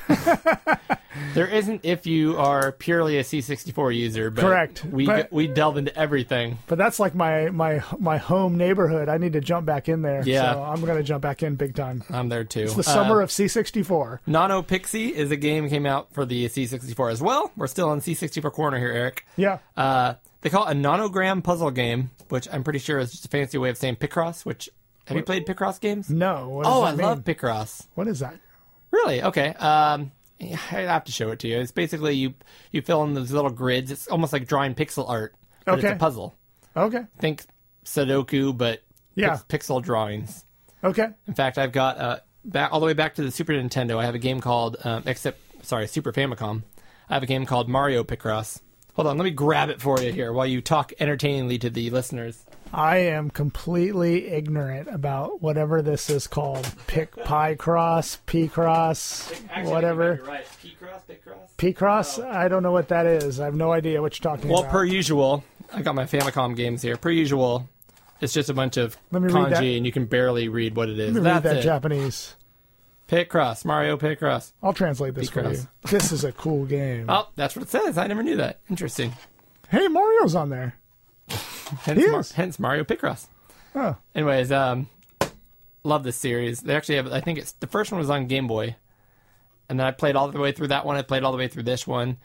On the eShop right now, I think there's five Picross games you can download. I mean, they, they just keep coming out with them. It's Well, nothing. I- I've got the Bit Boy. I should just load it up yeah, this week and just try it it's out. just fun. I, I mean, it's mindless fun. And and that's P I C R O S S. Yes. Okay, I'll look it up. Or you can download the C64 game Nano Pixie, which Okay. is- looks appear, appears to be the same idea. Okay, we'll do. Um, Sarah Jane Avery, who we did the uh, the uh, Neutron High Score competition this month, Yes. uh, is coming out with her. We mentioned this last month. Her uh, horizontal scrolling Slipstar game is the name of it. the last video I saw of that, it It's looks insane. amazing. It looks really good. Yeah. Hey, I saw an asteroid, uh, you know, parallax going with asteroids, and the Yep. asteroids that could hit you actually had blocks in them, which I liked saw that, because yeah. you knew that you're gonna if you hit the blocks, you die. Yeah. I mean, a lot of the C64 games you have to trial and error, figure out what you can hit and what you can't because they all Right. look the same. Yeah. So looks really good. And uh, I don't know if you've tried. Um, this game's kind of keeps being released in different versions. Uh, there's a game called Wolfling where you can kind of convert between a human and a wolfling or a wolf. I've heard of this, but I haven't seen. I played one of the first versions and I loved the concept, but it just didn't click right. But Okay. they, they're at like version 1.4 Wolfling Enhance. Um, anyways, their uh, RGCD again is is um, working with Nest Dev, I guess they're called, and they're coming out with the enhanced version for the Amiga and C64 and PC Linux Mas- Mac OS. All right. OS. I can't talk. Um, it's a cool little Metroidvania looking game, and uh, if they hammer out the gameplay so it feels as good as I want it to, it Yeah. looks really cool. Sounds good. We're done with C64 Corner, even though there's a ton more games they announced. Let's move to Amiga Corner, which has actually gotten so big I have to shorten this one too, which is definitely saying something because Amiga games used to be like once, even when I started two years ago, Yeah. once every two, three months something might come out, and it's usually pretty bad. Right. We talked about Coco Coco Banana, We have, but what's kept- going it's on? out. You can It's download out. it. Oh wow. which I haven't done yet, but we can. It's a cool uh, platformer. where you're a, uh, you're a alligator that collects bananas. All right. You're Coco for bananas, cuckoo for But the ban- cuckoo graphics for supposed to be cocoa pretty good bananas. on this, right? What's that? The graphics supposed to be pretty good on this. It looks solid, and I believe that they are. It is a 500 game. It'll run on a 500, which means the world to me. yes. Jump is an Amiga version of Yoomp. Yeah, I saw. You know, have you seen the graphics on this? Yeah, it's got the Amiga Boing Ball. Yeah, but uh, y- have you seen the graphics? Look amazing. I haven't on seen it in this. motion. No. Oh man, it looks really, really good. What's funny about this is I've tried a little bit of this game, and I know you can get really into it. Mm-hmm. I haven't, but I've seen the gameplay. My daughter hopped on the, our school's website, and they have all these like little educational games. Yeah. there's a version of this game on her educational website. Cool. I can't remember what they called it, but it wasn't Yoomp. Yeah. Uh, she was definitely spinning the cylinder around and bouncing a ball and trying to land on all the platforms. was there funky music going? No, I think it was. ooh, ooh, ooh. oh, I'm trying to hit my noises here. My noises aren't working. Oh no. We'll have to try to reset that. Yeah. Um, Hyperborea is a bullet hell shooter coming out to the Amiga. Okay. Uh, they are now working on a Mario clone for the Amiga. that'll get Right? that'll get co- put the kibosh by uh, Nintendo. have you seen the, the screenshots? No, does it look good? It looks it looks like Super Mario World. So they made the first Super Mario Brothers for the Commodore that looked identical. Color sixty four. Yeah. Uh, yep. And now the Commodore Amiga is getting what looks to be like a Super Mario World quality version of the game. So, Okay. although it looked like it was a um, a reimagining of it, it wasn't pixel for pixel. It wasn't the same game, I don't believe, but Yeah. looked cool. Um, Hero 68K. Yeah. I heard about this on Amigos today. Oh, really? Okay. I was listening to the to their show and they were mentioning that this is going to be pretty awesome. I'm interested. I played a little bit of Hero, but I know it was a classic from the back in the day. Yeah. And uh, Oh, you were telling me that it was uh, one of the hot 2600 picks on one of our last episodes. I mentioned it, but I didn't pick it. Oh, okay. No, no, you didn't pick it, but I remember you had it up on display. Oh yeah, yeah, Remember yeah. that? Yeah. Yep. Um, now let's go to ZX Spectrum Corner. Uh, it's crazy how much stuff has been released. Yeah. Uh, Operation Labyrinth Fall is a, uh, a another specky game. It looks like a cool little platformer. Percy Penguin and the present pl- pl- palaver. I can't even. What, what do you say that? The Palaver. President Poliver, Palaver. Palaver. whatever Anyways, that is. there's new Spectrum games coming out l- rapid fire now. That's great. I I applaud. I don't it. know what ones to catch up with first. Yeah. Uh, this is going to be nuts trying to keep up with this stuff. I'm going to have to quit my job. Um, all right, let's move out of the software stuff because unless we play these things, it's not terribly interesting to hear. But Hyperkin, who makes all kinds of retro hardware, They have a new N64 Mini coming out. hmm, have you seen that thing? I, I have. have. Did you see the picture of it? I saw a picture of it. It looks boring, to be honest. It looks a little boring. You're right. but if it emulates an N64 well, which they showed a video of it playing several games, Uh huh. it looks like it's doing what it's supposed to do. And the M64 is historically difficult to emulate. It very. I mean, people can run it on high-end gaming PCs and it still runs like crap. Yeah, yeah, because it's I- it, which is funny because the Saturn has done okay with emulation, and it's like a mess of different chips that all have to try to talk together. Yeah. It's done okay, but I mean, but I would say the Saturn and the N64 are two of the hardest games to, or systems to emulate. Yeah, I'm trying to look it up here to see if I can find any more about it. Yeah, there it is. It's got all four ports in the front. Yep. All four ports in the front. I, I wouldn't say, I mean, it doesn't look horrible uh, aesthetically wise. I mean, I don't know what you want out of it, but No, I mean Hyperkin stuff's never looked pretty. It's kind of No. it's kind of serviceable. yes. Yeah. That's what I would say. The controllers are abominations of, I mean, they are the same pitchfork. You're not blaming Hyperkin. You're just saying the original design is The still original design is horrible. is still accurate to what Hyperkin is doing. Yeah, so- and I can under- totally understand why they would come out with it for nostalgia reasons. Like they want Yeah. people to say, "Hey, this is N64, and here are the crappy controllers that came with it." So I, I get that. Oh, I'm not going boy. to hold them. I'm not going to hold their feet to the fire on that. Yeah, I'm trying to get the details here, but anyways, they don't even have it on their website yet. No, I think it's pretty early, but they did show gameplay of um, what's going to go inside, and you know they did the usual things. They did, you know, Ocarina of Time, Mario Kart, um, Super Mario World. Oh, just to show the how they the just showed emulation how works. the emulation works and to their credit their little demos weren't perfect like you could see a little bit of screen tearing here and there oh yeah this and that but but i've listen i've tried to emulate n64 Oh, yeah. quite a bit there be you, you could run into some serious slowdowns so there were some problems with emulation on n64 this one seemed pretty smooth i mean not perfect Considering. but pretty smooth yeah yeah it does have HDMI output, yep which is kind of starting to become the standard now. Um. Okay, yeah, it's using the emulator MuPen 64. well mupin's the best Is it? i don't know That still makes me nervous. Is that like Mugen? Like on race I don't cars? know. Oh yeah, I know what you're talking about. Ah, it still makes me nervous. I'm gonna have to see reviews of this thing before I have any interest. Well, and I already have an N64. I don't need a console, but Right. the the cool thing about it is the fact that they're, you know, able to emulate N64 in theory. Yes. So we'll see. and of course, if someone has a question on here. Will official controllers and recent pads such as the Tribute 64 and Brawler 64 work? Which are the pad, or uh, the Brawler is the one you like. Yes. I think the tribute looked funky, but I think that would work pretty well. Yeah. The pancake looking one. Yeah, Yeah, yeah. even if it's built well. Anything's better than the pitchfork. It's really not that bad. It's bad. Um, so Stone Age Gamer uh, started has PSIOs back in stock. Are you familiar with those? Yes. So those are on the shelf again. So if you want to uh, have an SD card solution to plug in the front of your PlayStation to play games, That's awesome. they have them. Yeah. Um, well, do you know what the? I mean, were those difficult to install? There was soldering and stuff inside, or is that just? no, you literally plug it in. It's a It's a memory card? memory card. You just plug Oh. in. I didn't know that. I, I take it back. It's not a memory card. You plug it in the back. There's a port in the back. There's a port in the back. but you still right? just plug it in. Yep. Um, yeah, I'm trying to pull it up right now. But uh, I mean, I I'm thinking about picking this thing up so I can use my actual PlayStation with the actual. But now that I have the PlayStation Classic emulation thing, I don't know if it's as urgent.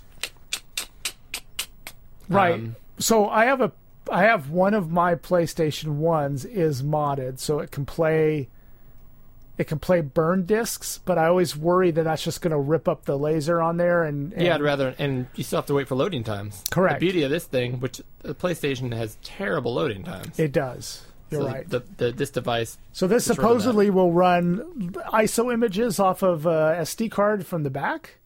Yep, PSIO PlayStation Flash Cart, 124.99. Hmm. mm, you know what? But I'm looking at it right now, or it's 169.99 with modding service bundle. yeah, So I 'cause- think you still do have to have it modded. yeah, that's what I figured. So Hmm. I don't know how. However, they also sell a PlayStation that's already modded with the PSIO, which is, you know, fi- 500 bucks. no, well, 220, which is a lot. But if you're gonna pay for Yeah, 170 for modding service and the PSIO, it's not that much more. yeah. I don't know. Have, have you run across too much on the classic that just won't work? I mean, other than games that require the Dual Shock, like Ape Escape. A couple, and then the DualShock thing. Yeah, I do have a modded PS PlayStation, so do I. so I can use just the PSIO. That'll work. I Hmm. mean, I wonder. Well, okay. Does the PSIO have to have a special mod, or any mod? See, Hmm. that's what's weird. We need we need more information. We need to dial a Well, lifeline. then don't come to our show. exactly. We're just here to talk about stuff. We don't actually want to be helpful. We need to dial a lifeline. All right, maybe we'll come back to that. Maybe not. I don't know. I guess you guys will find out. Well, the cool thing is that we do have a award-winning podcast here where we can just talk about it next episode once we do the research. There we go. We'll just have a huge errata section next time. Exactly. Well, it's Apparently- not even errata. We're not getting it wrong. We're admitting we don't know. Apparently, oh, and it comes with four. Uh, well, Stone Age Gamer does this with all their stuff. They include free games, oh yeah, which is cool yeah. uh, if you want to be legal about stuff. So apparently, it comes with Glover, Forty Winks. Hey, I played Glover on N64 to to because I you know was trying Oh, out. N64 we already know games. what your one of your good games is: That's not one of them. a game called Cheesy and a game called Viper. Um, it's funny because it looks like uh, Stone Age Gamer works with Pico Interactive, yeah, who I mean the guy's doing his best to find games that people will buy, but he's really throwing anything out there and seeing what sticks. But yeah. yeah, Glover, enjoy it. Um, but yeah, it does say this product is not plug and play out of the box. Does require modification. Modification level intermediate. Um, they also came out with a product called the Retrode. Now this thing's pretty cool because uh, it's not something I don't think you and I necessarily need, but it's a USB device where you can plug in physical cartridges and dump ROMs or edit ROMs on your computer and basically Oh yeah, I thought I I think I heard about this. Yeah. So Uh, they, So, they stopped selling it in 2013 apparently, and they started making it again. oh cool. So yeah, that's the way to dump ROMs to your PC so that you can use them on EverDrives or emulators or whatever. Yep. I mean, if you don't, if you want to take your legal ROMs and do it, or Oh, that's cool. save states, I guess, or I don't know, but kind of cool. It's about 80 bucks, and it looks like it has Super Nintendo, Genesis. Can't see them all in here. There's adapters for other pretty much every cartridge-based system on here. I, I think it's a neat product. You're right. I probably have no use for it, but I think it's a neat thing. It's cool that it exists. Yes. Yep. Um, I'm excited about some games that are being ported to the Switch again. All right. A lot of the shmups come into the Switch. They realize how good their Tate mode is with the, especially with the flip grip, The flip grip. which they need to make their own version of it. I don't understand why they don't. Yep. I'm glad the flip grips, flip grip is made and people are making money off of it, but business wise, I'm not sure why Nintendo hasn't, cla- you know, right. stricken on that. Um, ESP Rade, which I've mentioned before, is one of my favorite cave shmups coming out. Uh, they're making a new sh- uh, new Strikers game, Strikers 2020. Oh cool. A Yeah. brand new one. Yeah. Right. That's nice. Um, and you've heard of Gunlord X, which did recently come out, Cool. um, which we've talked about. That's kind of a Turrican style game. Yeah. And uh, Dragon's Lair Trilogy is being produced. That I'm not particularly excited about that, but it is retro and people have nostalgia for it. And Yes, they do. there you go. Um, what is this PSX breakout board? So there's a piece of hardware coming out soon that is. Um, he's got the schematics all done, got it all tested out. It just needs someone to start building it and selling it on eBay, or you can you can grab the schematics now and build it build it yourself. It's a PlayStation for the PlayStation One breakout board that actually supplies VGA, S video, component, and composite, all in one little breakout board that you can attach. You basically. I think you solder it inside your system, eh, but there's- there's not a lot of solder points. But it's just a complete breakout board that gives you all those natively. Now, you could just plug in your PlayStation cable, right? But for streamers that want to connect it to a bunch of different kind of equipment to do streaming and things like that, this gives you every option you can think of. So you plug Hmm. Were this they going in. to you make get- a retail version of it, or I don't know. It, it, for right now, it's a PCB with all the connectors, and you basically cut a little hole in the back of your PlayStation and pop it in there, and it's good to go. cool? So, anyway, I just thought it was pretty interesting. We'll have the link in the show notes. We also have an, ad- an update on all the games released for the Konami collections. Oh, wow. Okay. So let's go ahead and really quick run through Castlevania Collection. Uh, we started on this last month, but now you have the full one. So we already knew Castlevania, Castlevania 2 Belmont's Revenge, which is Game Boy, okay. Castlevania 3, for which is Dracula's Curse on the NES, E and they skipped Castlevania 2 on the NES, which was interesting. Uh, Super Castlevania 4 on the Super NES. So basically, Castlevania 1, 2, 3, and 4, with the exception of Castlevania 2 on the NES, which was more of an adventure game, RPG kind of, not RPG, but it wasn't a true Castlevania game. Right. Well, they rounded out the collection apparently with Castlevania, Castlevania: The Adventure on the Game Boy, Castlevania II: Simon's Quest, which is one I was referring to. Uh, they added Castlevania Bloodlines from the Genesis, and then you talked about Chibi games, Kid Dracula on the Famicom, Yeah. which is Castlevania Chibi basically. That's pretty cool. Um, uh, bu- bu- bu- bu- bu- I guess was that all? Yeah, I guess it was eight games. So that's the whole the whole collection. So it's pretty much all eight bit, Cool. um, with the exception of Bloodlines, which is Genesis. yeah, I think I'd, I. Oh no, and Super NES. Sorry, I think it'll be cool to pick up that collection. Don't you think? I I love Castlevania. Yeah, me too. I mean, it's it's also one I haven't really played a ton of, but I love it. So I it's really 20 need bucks. I really need to jump in and you know And this is one of those things though. This is one of the ones where I go, oh, I'd love to have this on the Switch, but what I really want with a collection like this is trophies. Like, all right, you beat Castlevania one. You have seven Yeah. to go. sure which is not an easy task. That's going to be, No. I mean, so you kind of want progress. Like, I, I bought this collection, let me play through the collection, or let me sh- see, you know, some kind of progress rather than just yeah my, the own personal memory of, hey, I beat that game. Um, same thing with Contra. The Contra collection came out, and the full list is now the arcade version of Contra. And then the second game was Contra on the NES, which is a great version of Contra. It is the version of Contra as far as I'm concerned, so I'll give an applause. Contra on the Famicom, which I don't understand as that should just be the same game, just I think the difficulty level is different because of the rental market in America, something like that. sounds Um, right. Super Contra on the arcade, which uh, again I play I played one version of the arcade Contras. I don't know which one it was, but it was terrible. So I don't know if they're both bad. Uh, Super C, that's the one I grew up with on the Nintendo. Operation C, which is the Game Boy kind of Contra Contra 2 game. Contra 3, the Alien Wars on the SNES. Uh, Contra Hardcore on the Sega Genesis. That's Core with the C O R P S. Uh, Probotector on the Mega Drive, which again is just, the, I think, the Japanese version of the same hardcore game. Yep. And Super Probotector, Alien Rebels, which is, I'm guessing, the Japanese version of Contra 3. So that one feels kind of padded, but I am curious to see what the differences are, but I can do that with emulation. Right. So you're really getting like six games there. But interesting. Yeah. Uh, Konami uh, also announced updates to their Konami collection, their arcade collection, uh, that they are now supporting Tate mode, which is That's nice. yeah. But not for everything, for just the games that would normally be in that mode, right? well, I would hope so. That'd Yeah. be weird if you wanted it to You're right. play vertical so you could use a third of the screen. yeah. Um, but yeah, so that's cool. I, don't, I think they, they should do more of that. Yeah. Arcade One Up. Yep. So they have released the Golden Tea cabinet for 300 bucks, 299. So it's out now. Okay. Hmm. Yeah, so it's out, and I thought it was interesting. Yeah, I, I've played it a couple of times, like in the arcade. I'm not a big golf arcade fan, but it's looks like a pretty neat cabinet. Are, are you really not? Not not arcade. Okay. No. Neo Turf Masters. No, I Such a never good played game. that in arcade. So good. I only played it on home versions. Oh yeah, yeah.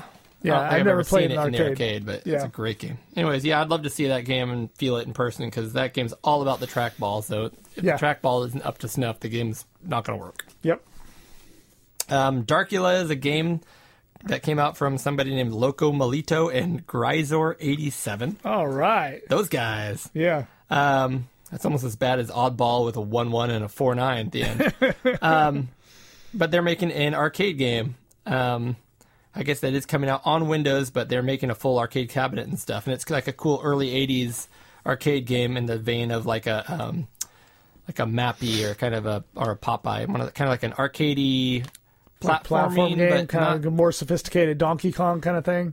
yeah. I mean, I, could, I only saw a screenshot of it. I haven't seen gameplay, but Okay. yeah, Yeah. So that's neat.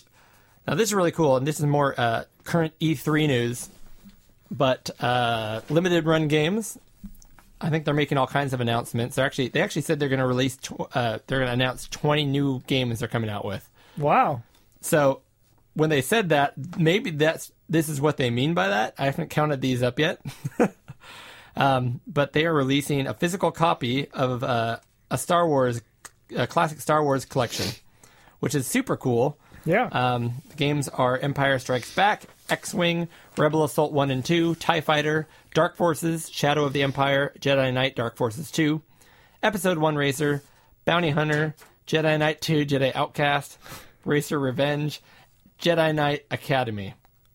That'd be All cool those. because I haven't really played a lot of these. Li- Like when I lo- when I automatically when I hear about licensed games, half of my brain turns off because I'm not yeah, a and big I'm fan like of that. I'm licensed like games. that too. so- And I'm not even big on Star Wars, to be honest. I, I like it, but I don't yeah, love it. But um, on the Nintendo 64, Episode 1 Racer, I don't know if you played that one during your little playthrough. I have not. It I is did a not. great like physics based podcast race or podcast pod Podcast pod racer. podcast racing Sweet. game. Um, that's a great game. And Dark Forces I played, which is like a first person shooter in between Doom and um, like Quake, okay. kind of came in that era. And then Rebel Assault is kind of a um, flight simulator, arcade flight simulator kind of game. Alrighty. Great game. Commander Keen of the early PC fame. Yeah, and so like when I got my Mister set up, uh, I got the PC Core, which emulates an old PC. I uh, I uh, one of the first games I got ru- up and running was Commander Keen. There you go. And, and I don't even have that many memories of it back in the day, but it's a pretty decent little platformer. I always had Max, and my next neighbor had a like a it must have been a 286 or something. We would Yeah, play yeah. with the with the CGA graphics. Yep. I think after CGA came EGA. Commander Keen Keen is EGA, but a lot of the games we played were CGA, which were just that like cyan, pink, and white. I think. Yeah, very bad color. But these came out, and we played a ton of these, and uh, we played on a Gravis joypad. yes, they're still a pretty decent joypad. Yeah, I need to get one of those again. Yep. Then get a computer to use it on. um, hopefully, that would come with the PC Classic that we keep hearing about. Oh, yeah, that's still, Haven't heard about it in a I haven't while. heard much about it lately. I hope it comes out.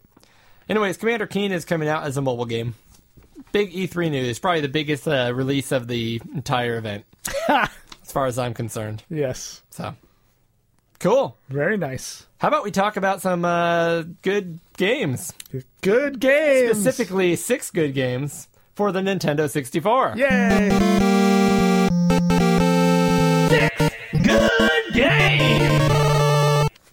All right. So as we mentioned, Nintendo 64 edition of six good games. Eric, go. What do you want? Well, first I want to talk about um, how difficult this was for me. the Nintendo 64 is one of my least favorite consoles. I struggle to find decent games on it, but I dug in and I did my research. I probably I played really wish I could have watched you do this because I'm so curious what games you picked. I played Like, to try probably it. 20, 22 games. I probably I load them up, I play them for 10, 15 minutes and then I don't like this, move on to the next game. I don't like this, move on to the next game. Um, I'm going to get the first one out of the way cuz that's w- really a lame pick cuz I I do try to Okay. pick non mainstream games. Do you know what I mean? Cuz I mean everybody there are some good games, Yeah. but I try to pick non I mainstream liked games. Mario 64 and Mario Kart and Right. But the first one, so whenever I reach for my N64, the first game I load and love and have always enjoyed is my first pick. And that pick is Mario Kart 64. And, and mainly. game I just called you out on. But yep, okay. and, and mainly because it is one of my favorite racers of all time. I like it better than almost all the modern Mario Kart racers that have come after it. yeah, Mario Kart 64. it's a fun game. I like it better than the SNES version. Uh, SNES Yeah. version was fun, but I it, it was it's- refined in Mario Kart. yeah, 64. Mario Kart 64. It the beauty of it is it is in its simplicity. There's not you don't have to memorize what certain weapons do. There, it's just a simple racer with some nice little combat stuff in it, and I, I love it. I, I it's the it's my go-to game on N64, so I had to include it. So that's my first pick. I got my purple turtle shell up there. Actually, Yeah. purple, red, and green were the only two in Mario Kart 64. That's I believe. right. No purple yet. Not no purple yet. Purple was bulk honky. Purple is what made the game too complicated. Purple is bulk. that work? That's right. Um, yeah, purple uh, is the shell that would instantly hit the player in first. Yep. Just just because. Purple ruined Mario Kart. That's my hot take. Eric egg. That's right. But anyway, so that's my lame first pick, but I, I it is also my favorite game, so I love it. okay. I thought you were going to grab Tony Hawk, which I have here in my hand. Yeah, I, that was debatable whether I was going to grab that or not. It comes in a blue cartridge, Eric. How which cool is is, very that? slick. Yeah, And Turok 2 comes in a black cartridge. it does. Yeah.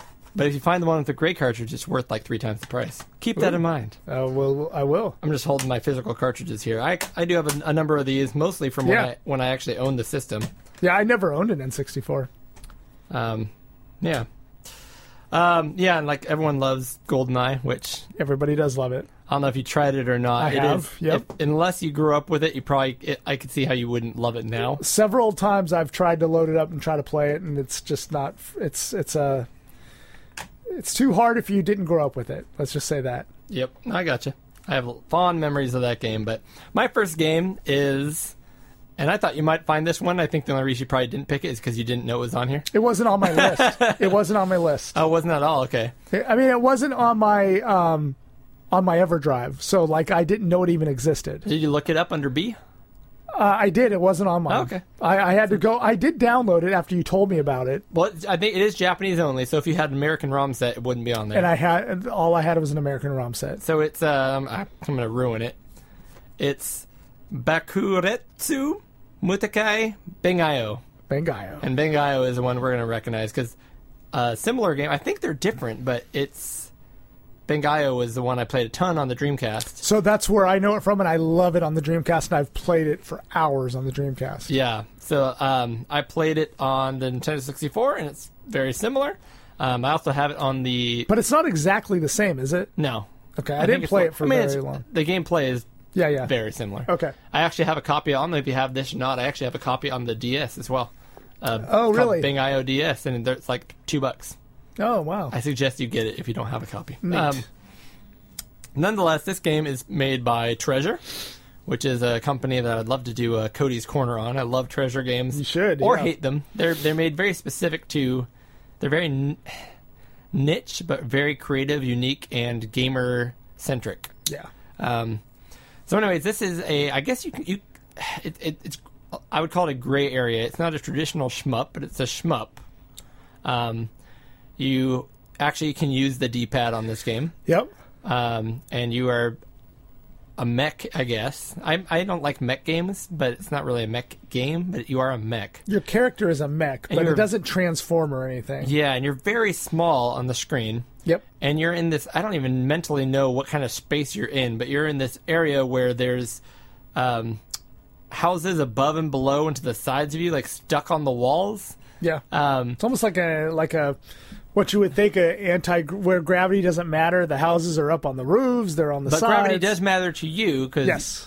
so when you press up your, your little blasters will push you up i mean you just move with your with your right uh, left stick or d-pad wherever you want on the screen but when you let go gravity pulls you back down so you're constantly fighting gravity uh, and then the other stick shoots in any direction you want you also have um, so you can blow up all kinds of houses and buildings and things like that and then uh, things are blowing up everywhere and the, uh, everything's giving you fruit which is worth points so you're just being inundated with explosions and points and things flying everywhere and then as the levels go on you get more and more enemies in the area that you have to take out while you're doing these other things um, kind of like gauntlet the enemies are spawning from spawn points so you're taking them out while trying to kill their spawn points while trying to get um, houses and points Meanwhile, I don't know if Eric likes it in this case or not, but it's necessary in this game. There's a timer, so Yeah. you can't just sit there and spam everything. You have you got to move quick, You got to get out of that level. uh, and then you get to the end, and there's a kind of a boss at the end. Yes. The levels get more and more in depth as you go, um, and you can switch between a blue character and I believe a yellow character. And the blue character shoots kind of homing missiles that kind of l- lazily go in the direction of things. So if you're below somebody, they'll, er, they'll wor- bend their way up, but not s- you know they don't home on them directly. They c- they can bend up 30 degrees or something like that Yeah. to help you hit it. Uh, but if you're going through a tight corridor, there'll be like uh, weapons like lasers trying to shoot at you, and you can't shoot them directly. You have to switch to the yellow person, which now can shoot a beam that bounces off at 90 degree angles at things. Yeah. So you gotta. Anyways, it's just crazy, and I love it on this system in Japanese because whenever things are blowing up, things are going crazy. Just having like the typical Japanese woman voice yelling at you, you know, Yeah. just, just stressing you out in a good way. Um, explosions and points all over the place, fruit everywhere because Japan. Yeah, Because Thailand. oh, Not not wrong Thailand. button, wrong button. This was not in Thailand. Um. Anyways. yeah. In really cool Dreamcast, game. it's interesting because in the Dreamcast version, there's a lot of like cool cutscenes of them talking to you on the radio and like little anime cutscenes. Yeah. des- you know, describing that. Not in this one. There's less, Oh, there is. but there is, but they're in Japanese. But they're in Japanese. yeah, yeah. So you can't understand what anyone's saying. But you really don't need it. no, you don't It's need it. flavor, but Yeah. it doesn't do anything. I'm for a sucker for any game that has like huge amounts of missiles on the screen with their contrails, because I'm a big like Yeah. I, I loved Robotech when I was a younger kid, Macross or Robotech or whatever. They had a lot of that in there, so this game like it pushes all the buttons for me. I, I really love it. me. Pun intended. Yep. Good pick. So you'll notice it's a 2D game yeah. on a 3D system. so Wh- wh- Which I wish they did that more. They should have stuck to 2D. yeah, they're they're trying to get over that hump, and they did by the time Yeah. they got to GameCube and PS2. But Yep. So my next one is Beetle Adventure Racing. which- Beetle Adventure Racing. Oh, yeah, I didn't know you had the cartridge. yeah, love this Yeah. So you graciously let me have this one because I was having such a hard time finding games I liked on the N64. So um, I appreciate that. I did play it for a couple hours this weekend, and that was the only time I played it. So I'm not far into it. But it's basically a racing game that you drive Beetles, like Volkswagen, game. Beetles Volkswagen bus or yeah, Beetle. and Bug. uh, what, the, what some of the neat features in it, if I remember right, are you can hit crates, and the crates do different things. Some of them give you boost. Um, some of them like have letters on them, um, and you basically want to go off road here and there and hit these crates. So. As you're going through these levels, you memorize where these crates are, and you can hit these crates to get boosts and the bonuses in the game. There's all kinds of hidden paths and things. you hidden can Go off. paths. Yep, yep. Um, it- it's just a really, really great racing game on the N64. Yep. Fun Yep. and happy and colorful and chunky in all the right places. Yep.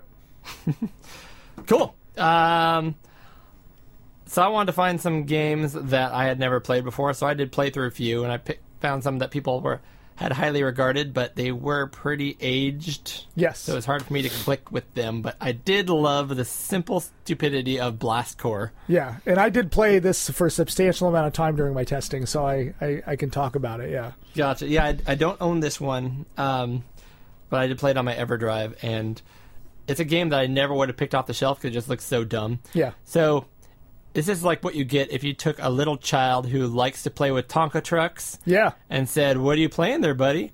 And he's like, "I'm using the trucks to blow up buildings." You're like, "That's not what the trucks do." Yes, what these trucks do. Oh, so you're a bad guy? No, I'm not a bad guy. Then why are you blowing up trucks? Because there's a nuclear bomb driving into town. You got to get the buildings out of the way before the bomb blows up. That's literally the Yep. game.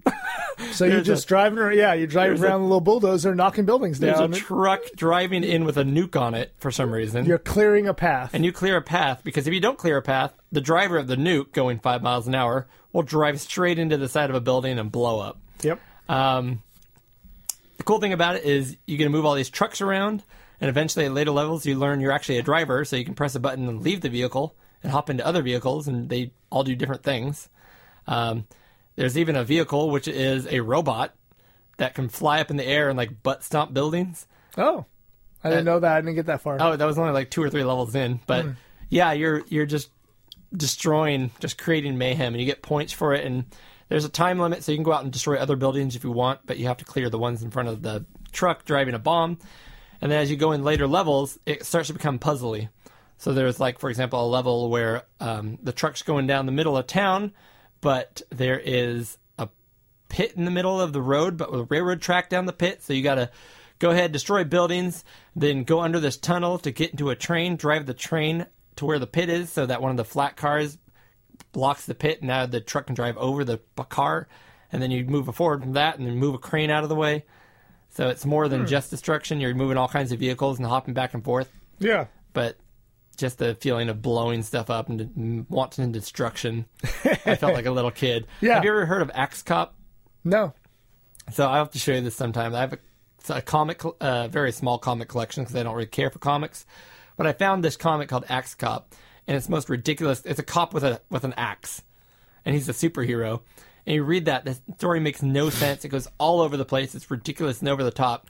I find out found out later if you read to the back, it was a guy who was who was a comic illustrator and creator, whatever. And he just went and talked to his like six year old nephew. Yeah. And they just played toys. And he just took whatever the nephew was saying and just kind of asked him questions. And the nephew was like, "Well, he has a he's a cop, but he has an axe." Okay, so he's axe cop. He's like, "Yeah, he's axe cop. What's his special abilities?" And the kid's just making stuff up, and whatever the kid said, he put into the comic, That's cool. and it's hilarious. Oh. Yeah. The stuff that they fight, you know, for no reason. All of a sudden, there's like, it's a pig with a hard hat and wings, and he's attacking the city with fire breath, and it's pretty much like that kid. You're just playing That's awesome. some ridiculous fantasy. Blastcore. All right, so my third entry is I was getting desperate and I was Oh, I no. couldn't find games that were very good other than mainstream games. I mean, there were some games, but I I wanted to pick something that I hadn't played before. Um, and so I went online, I was looking, and I was like, you know, there aren't very many shmups. And so I looked it up, and there was one called Star Soldier Vanishing Earth. Which Star Soldier I've played on the NES, Yeah, and it was an okay shmup if I remember. Yeah, so I loaded this up and it's a pretty decent shmup. I mean, it's nothing it's nothing to really write home about, but it's not a bad shmup especially for the Is N64. it 2D? which- It is 2D, yeah. Okay. Yeah, I mean, with 2D but with 3D 3D-ish sprites, you know, they have some depth to them. Um but you know, just uh, your typical uh, tropes in shmup. It's it's got power ups. It's got shooting, auto fire. You know, I mean, it's it's just a a shoot 'em up, but it's it's a pretty good one. You should give it a try. I mean, it is probably the best shmup on there, Bang-I-O. unless you pick Bangai, Which is yeah. great. Yeah. yeah. Yeah, yeah. This So is you- more traditional. So you played shmup. 20 Nintendo 64 games, beat your head against the wall, and you found an okay shmup. I did. Yep, and it's a good Awesome. one. It's a good one. All right. I'll give it that. The last game is a game I think doesn't get enough love. Yeah, and I did load this one up just uh, today, this morning. Diddy Kong Racing. Yep, I like this more than Mario 6 or Mario Racing. you do. Mario Kart. Yep. It reminded me of of um, Crash. Uh, Crash Kart. Race, which I've never played. Yeah, it reminded me of that because you're you- in the single player game, you're in that lobby and you go through doors to get to different levels. Um, it- that's exactly like Crash. So, And I think why I like this game so much is for a couple things. One, it's a much better single player game. yes. Uh, Mario Kart might be a better multiplayer game, Okay. but this game you get to go through all those things, and you start in carts, but you eventually end up in airplanes. You eventually up end up, uh, in hovercrafts, Oh wow. but it I- all feels like a kart racer, but it's like airplane kart racer or hovercraft kart racer. yeah, I haven't gotten that far yet, but uh, it, I did like what I played so far. I only there's- played and- like a couple tracks. And because it's single player, there's more than just you know straight races. There's challenges or try to fly through this and collect all the bananas or whatever. I can't remember exactly how it all worked, but I played this and tried to unlock everything and go through the whole uh, single player mode. Yeah, Yeah. it looked like a great game. Yeah, really Cool. solid. Made by Rare. Um, I don't know if you had any honorable mentions, but I'm just going through my physical games here. Uh, yeah, Mario Golf is awesome. yeah, and and I Great knew golf that game. was awesome. Like again, I wanted to pick one I hadn't played before, but Mario Golf is golf is awesome. Wow, it's really heavy too. Interesting.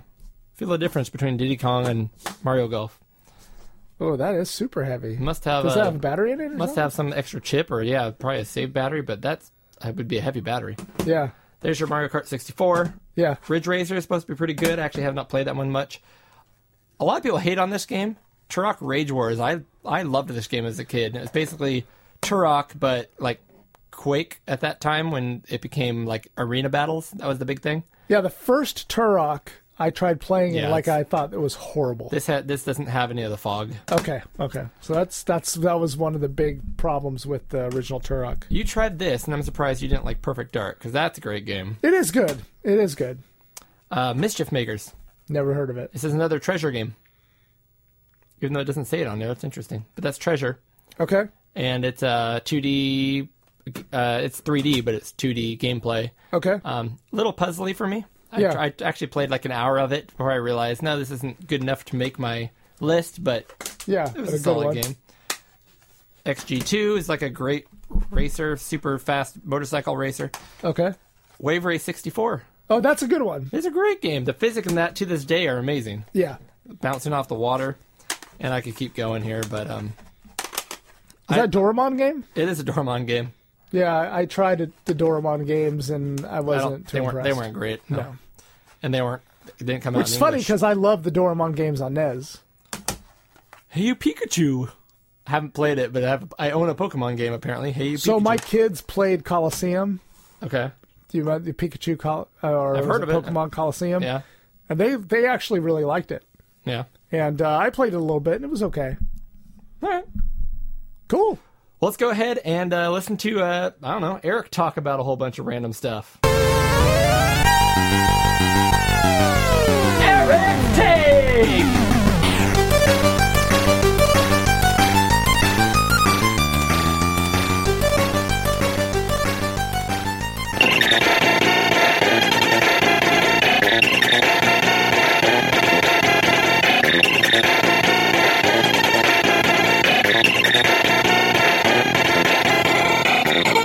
roughly 11 years ago, I started my retro revival. Uh, and the first uh, piece of hardware that I bought was the Commodore 64, mainly because it was the machine I had as a kid. Uh, I had the VIC 20 first, but I only had that for about a year before I upgraded to the Commodore 64. And it was the first computer that I added to my collection oddly enough, the Sega Genesis, which was a console that I never had as a kid and never really played, was the first console that I bought. But anyway, back to the Commodore 64. I, over the years, have collected almost every single peripheral, modern peripheral that you can buy for the Commodore 64. It's a fantastic scene if you haven't experienced the Commodore 64 uh, scene. There are so many programmers making new games, lots of hardware makers uh, tinkering with hardware add ons um, it, it, it's probably the most vibrant scene of any piece of hardware that I collect for, and um, it keeps things interesting.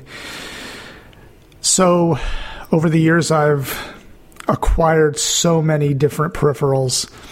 Today, I'm going to talk about what I deem the very best peripheral made for the Commodore 64, and that is the Ultimate 1541 2 Um, that's the one I have. Now there's a new version called the Ultimate 2 Plus, which is mainly what I'll talk about. But I still own the the 2 because it does everything I need it to and it's a lovely uh, piece of equipment. So I'm going to talk about that a little bit, but I wanted to just hit the highlights of my history with Commodore 64 peripherals. Um, I remember the very first thing I got was um, I, I did. I got a real 1541, but it was a little flaky, and that back then my knowledge on fixing them wasn't as good as it is today. So I wanted to seek out a different way to play games. And about 11 years ago, the one of the leading things was a thing called the IDE 64. Basically, it was an IDE interface to the 64. You could plug in a CF card and access files, and it was amazing. Uh, worked great. Um, the only downside to it was most multi disc games had to be patched to work on the IDE 64. Um, so you had to seek out special versions, and uh, that was a bit clunky.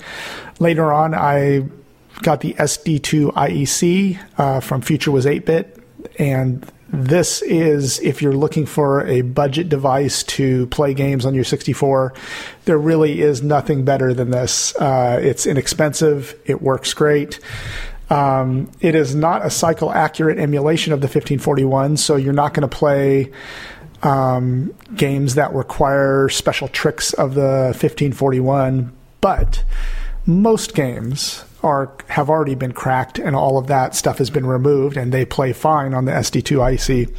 So that is a great peripheral. It is just a storage device though. It doesn't have any added things like the Ultimate. So let's talk about the Ultimate.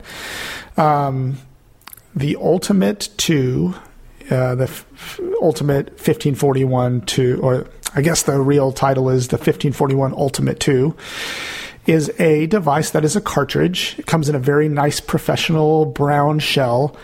Um, out of the side of it is a cable connector that is the IEC connector, and that cable coming out of the cartridge plugs right into the IEC bus on your Commodore 64. And this is pretty cool. It allows you to daisy chain um, a real 1541 in there if you wanted to, um, which allows you to copy the 1541 to a virtual D64 image. Um, it- it- a lot of little tricks. Um, it- it's very handy. But the first and foremost feature I, I believe is the there is a full cycle accurate emulation of the 1541 disk drive and you can emulate two of them uh, device 8 or 9 um, i think you can even program them for higher device numbers 10 11 whatever you need um, but they it, it- you basically can use D64 and G64 images right off of an SD card or a USB stick. Um, my version is the is the 1541 Ultimate 2, and it takes a micro SD card plus USB drives. The new version did away with the SD card and only uses as USB drives, which is fine. Um, it also for the 1541 emulation it allows you to use configurable roms well what does that mean what that means is that the original 1541 was just a computer had a 6502 processor in it when you opened it up you could swap out the chips in there to put custom roms in there and some of those custom roms are like jiffy dos which makes down um, loading programs v- much much faster than the native 1541 in conjunction with changing the ROMs on your Commodore 64, you could um, basically have a full Jiffy DOS emulated system. And co- coincidentally, the Ultimate 1541 will allow you to also flash custom ROM kernels. So you could do the Commodore 64 ROM kernel, like a Jiffy DOS ROM kernel, as well as replace the 1541 ROM kernels, which allows you to have a full, fully emulated Jiffy DOS 1541 system. So that's pretty slick the Ultimate 1541 can do um, has a built-in speaker so that you can do emulate floppy drive sounds, which is pretty neat. It's a little, you know, it's a feature that doesn't really change the emulation or performance, but it's kind of a neat little thing. It is handy because you can keep listening to see if something is loading or not. Um, does um, it supports a 100 megabit Ethernet port so that you can actually set up a Telnet or FTP site on the device, so you can drag and drop files from your PC or Mac right onto um, the storage. So that's pretty handy. You can have your Commodore 64 somewhere else in the house, jump on your PC. When you download a new game, you could just drop it right, do an FTP right to uh, the the device. So that's pretty handy. Um, it supports FAT, FAT32, so you can take the USB drive out, pop it into any computer, and up and download images. Um, the new version has a battery backed up real time clock so that you can change. There are functions within there that allow you to timestamp things. Um, there is a um, SID implementation built into the new version, which allows you dual SID implementation, so you can do five, eight. oh, I'm sorry, eight voices. Um, there is a built-in SID player, which is pretty neat. So you can load up a directory on your Ultimate 1541 that can um, you can just highlight a bunch of SIDs and play them. And the play, there's a SID player built in right in it. You don't have to go into the Commodore 64 and load a SID player there. Um, you can just play them directly from the v- device itself. Um, it's pretty slick. Um, one handy feature, which I would, I in my opinion, is the second best feature of the Ultimate 1541, is that you can do s- Commodore 64 cartridge emulation. So basically, in the menu, of the Ultimate 1541, you can select a cartridge image that will boot when the 64 is turned on. Um, th- one of the most popular cartridges, cartridge images from back in the day was the Epix Fast Load cartridge, and you can do that one. But you can do Retro Replay, Super Snapshot, uh, Turbo Assembler, Epix, uh, the Epix Fast Loader, as I discussed. Um, but you can basically have it boot any cartridge image. So if a ga- if it's a game, whatever it'll just boot right off of there so i think that i always boot into i think it's super snapshot the ntsc version because it has a great fast loader in there and i just use that um, i've used it as a way to do save states on games so i load up super snapshot i'm load up a game i play it and then i can hit the button because the ultimate 5041 has three buttons on them and one of them is the nmi button that allows you to do certain features of cartridges. So I can take a snapshot of the whole game, save it as a save state, and then load it up later right where I left off.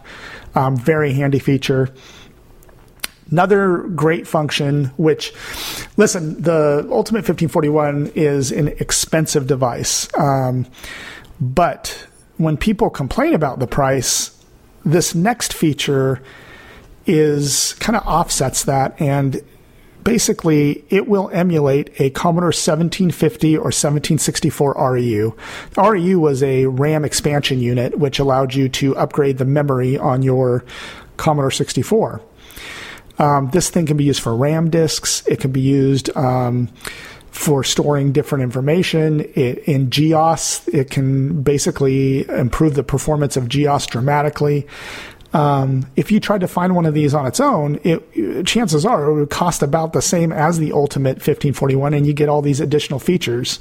So if you're in the market at all for uh, an REU for the Commodore 64, you might as well just get the Ultimate. Um, it's it's it's an amazing feature. It works great. Um, uh, uh, uh, freezer cartridges you can emulate on there so that you can. Um, do, as I said before, with the snooper, snap, snooper, s- super snapshot cartridges and retro replay.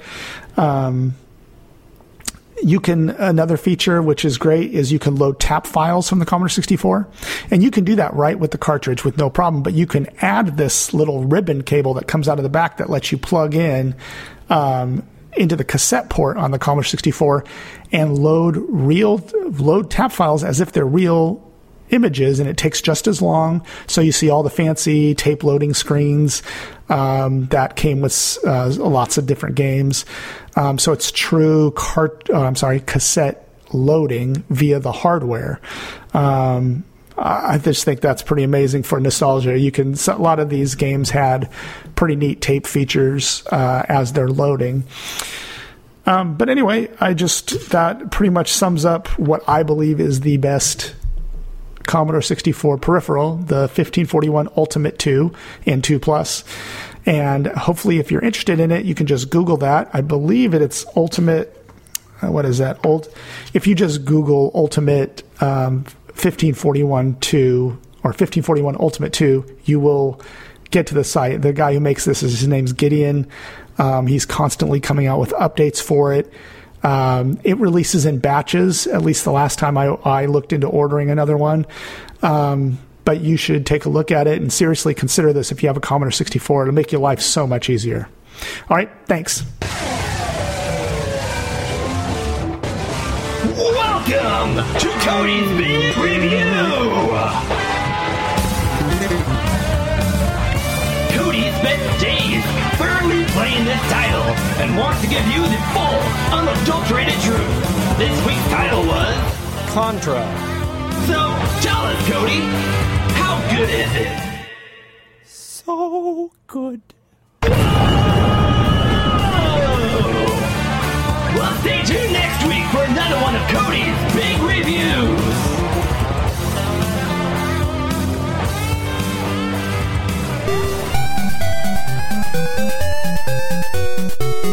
Cody's Corner! Hey guys, and welcome to uh, Cody's Corner again. I wanted to go ahead and talk about pinball um, after going to the Golden State Pinball Festival in Lodi, California with Eric, which we've already talked about, about at this point in our last episode. Um, I wanted to just do a quick uh, run through for you know people who are complete noobs to pinball, or people just haven't thought about it in a long time, just want a brief history, um, kind of what exists in pinball, what's out there, why it's out there. And I'm going to do this in about 10 minutes, so it's going to be quick and dirty, and uh, I'll be as accurate as my knowledge base, but I don't, you know, promise accuracy on any of this stuff, but. Um, I just think it's such a cool hobby. It is expensive. Um, one thing to know about pinball is yeah, these machines are you know a working machine is just below a grand on the low end, under $1,000, and on the high end, up to uh, quite literally up to $20,000 or more. But um, you can get a lot of good machines at one of those lower price points. But the, the beautiful thing about it is it's really an investment. You're going to enjoy that machine for a year or two or whatever it is, um, and then potentially move it on for the same price or more than you bought it for. So it depends how you look at it. Um, but it's something I really enjoy, and I just want to kind of run you guys through what exists out there. Um, so pinball, uh, the the first machines that you're gonna, you know, time wise on the timeline, um, are actually called bagatelles. I hope, hopefully, I'm saying that right. It's one of those words you see written down more than you, you speak it. Um, and that's basically a very simple pinball machine. There are literally pins on a board. Um, you have a shooter rod that shoots a ball out into the playfield. It bounces around, hitting pins, and you try to get it to uh, drop into a specific hole or set of pins. And the uh, there are no flippers, so these are called flipperless pinball machines. You're literally just nudging the machine or trying to gauge the amount of um, pull on the rod to shoot the ball in that way. Um, these are typically, you know, pre 1950s devices. Um, in the 40s and 50s, you started seeing other flipperless pinballs, um, but they did actually have pop bumpers and things like that to bounce the ball around, um, adding up points with a score, things like that. These early um, pinball machines typically had balls that physically fell into a hole below the pinball machine. You see a little window down there, so you can count your balls. There's usually uh, five um, balls in these games. So you can count your balls by physically seeing them down below the playfield in this little window, and you'd actually have to m- push a lever to drop a ball into the shooter lane to keep going. Um, after that, w- there's a uh, segment of pinball machines called they call wood rails, and these are uh, literally pinball machines where the rails around the, the glass are wood. Um, at this point, they do have flippers and buttons for flippers. Um, they're pretty simple machines. They're electromechanical, meaning uh, everything on there works with relays. Um, uh, there's you know the reels they actually turn over the round uh, circular reels that the score turns over, and everything is done with click clack relays. And, you know you'll actually hear all these things moving inside the machine. They're very cool, very tactile, um, very simple games, uh, but a lot of people still love them. Some good examples of of a flipperless, or not flipperless, a flippered wood rail pinball would be like C- Central Park, a game like that. If you want to look that up. Um, a lot of these devices were actually used for gambling back in the days. So if you, I mean, there's still laws in cities nowadays, some archaic laws that talk about how there's no pinball allowed. I think New York City was one for a long time until very recently, relatively recently, they got rid of that law um, because they were seen as a gambling device. Which is news to me because I'm uh, 36, and in my whole lifetime, I've never heard of these things being anything but just for fun uh, and just for score but that was a thing. And to this day, you'll see um, a little card on the machine saying this is for entertainment purposes only. Um, in the uh, 50s, 60s, and 70s, electromechanical machines became very popular, uh, specifically in the late 60s and uh, mid, early to mid 70s. Uh, pinball was huge, and uh, it was all electromechanical. Um, all kinds of new inventions and things kind of came up in this era. Um, a lot of art, de- art deco art on the side of the pinball machines. They were, you know, really mass produced at this point. There's a cool selection of pinball machines called wedge heads, where instead of having a square backlash, you've got like this upside down trapezoid. Just really cool of the era looking machine. Most of these machines um, can be had for uh, around thousand dollars or less working. Um, a lot of people know how to fix these machines now, so if it's not working, you're not going to save too much money unless you find the right seller. Um, so if you can find a working one, you know, depending on, you can go on pinside.com. You'll look up all kinds of information, average selling prices, things like that. But um, Gottlieb was huge in this era. That's a, a brand, uh, Gottlieb pinball machines, and the majority of the machines you see in the electromechanical um, '70s era pinball machines now are, are Gottlieb machines. There's some other ones, um, uh, Williams, and some others. I think there was a number of brands that were later. Um, but our next era we're going to get into early sol solid states is where I I really fell in love with these machines. Um, there's really three big brands at this point: Gottlieb, uh, Williams, and Stern. You'll notice those names are big in the arcade and uh, video game world. Uh, Gottlieb again was trying to roll over from the uh, early solid states, and they had a, they had a hard time picking up on the uh, in on the solid solid states from their electromechanicals. Uh, they kind of relied on old technology because they were doing so well. Why change it? And it turns out uh, Stern uh, got there a little before them, but Williams really ramped it up at this point. And this is kind of uh, 79, 80, 81, where um, lots of big changes happened. Uh, Fireball from Williams is a machine where uh, they put a spinning disc on the playfield, and um, I believe this was the first machine with multi-ball where you could actually unleash multiple balls on the field at one point at the same time. Um, fun little game. Uh, pretty difficult at this point to play, um, but it's a great game. Definitely has a different feel than modern games. Uh, Black Hole is a great Gottlieb machine. I actually used to own one of these that actually had uh, two playfields, the main playfield on top, and if you unlocked a gate, you can go down below. The flippers are actually backwards on the bottom playfield as you play through this window that's about a six inch by eight inch window in the middle, in the middle of the upper playfield, and you can see your ball down below in blue light being played backwards. Very cool machine. And Black Knight was a huge one. Williams came out with Black Knight. Um, again, if my re- recollection serves me correct, this was the first multi-level machine. Um, one of the first with voice. Gorgar would be the first game that actually had voice samples. There were only, I think, seven con- uh, syllables that were spoken, but they put it in a different order to try to make uh, speech. So it'll, you know, you destroy Gorgar or whatever. or You beat Gorgar. Gorgar beat you, or I don't know. It's these really simple um, staccato phrases that they built, you know, built into sentences.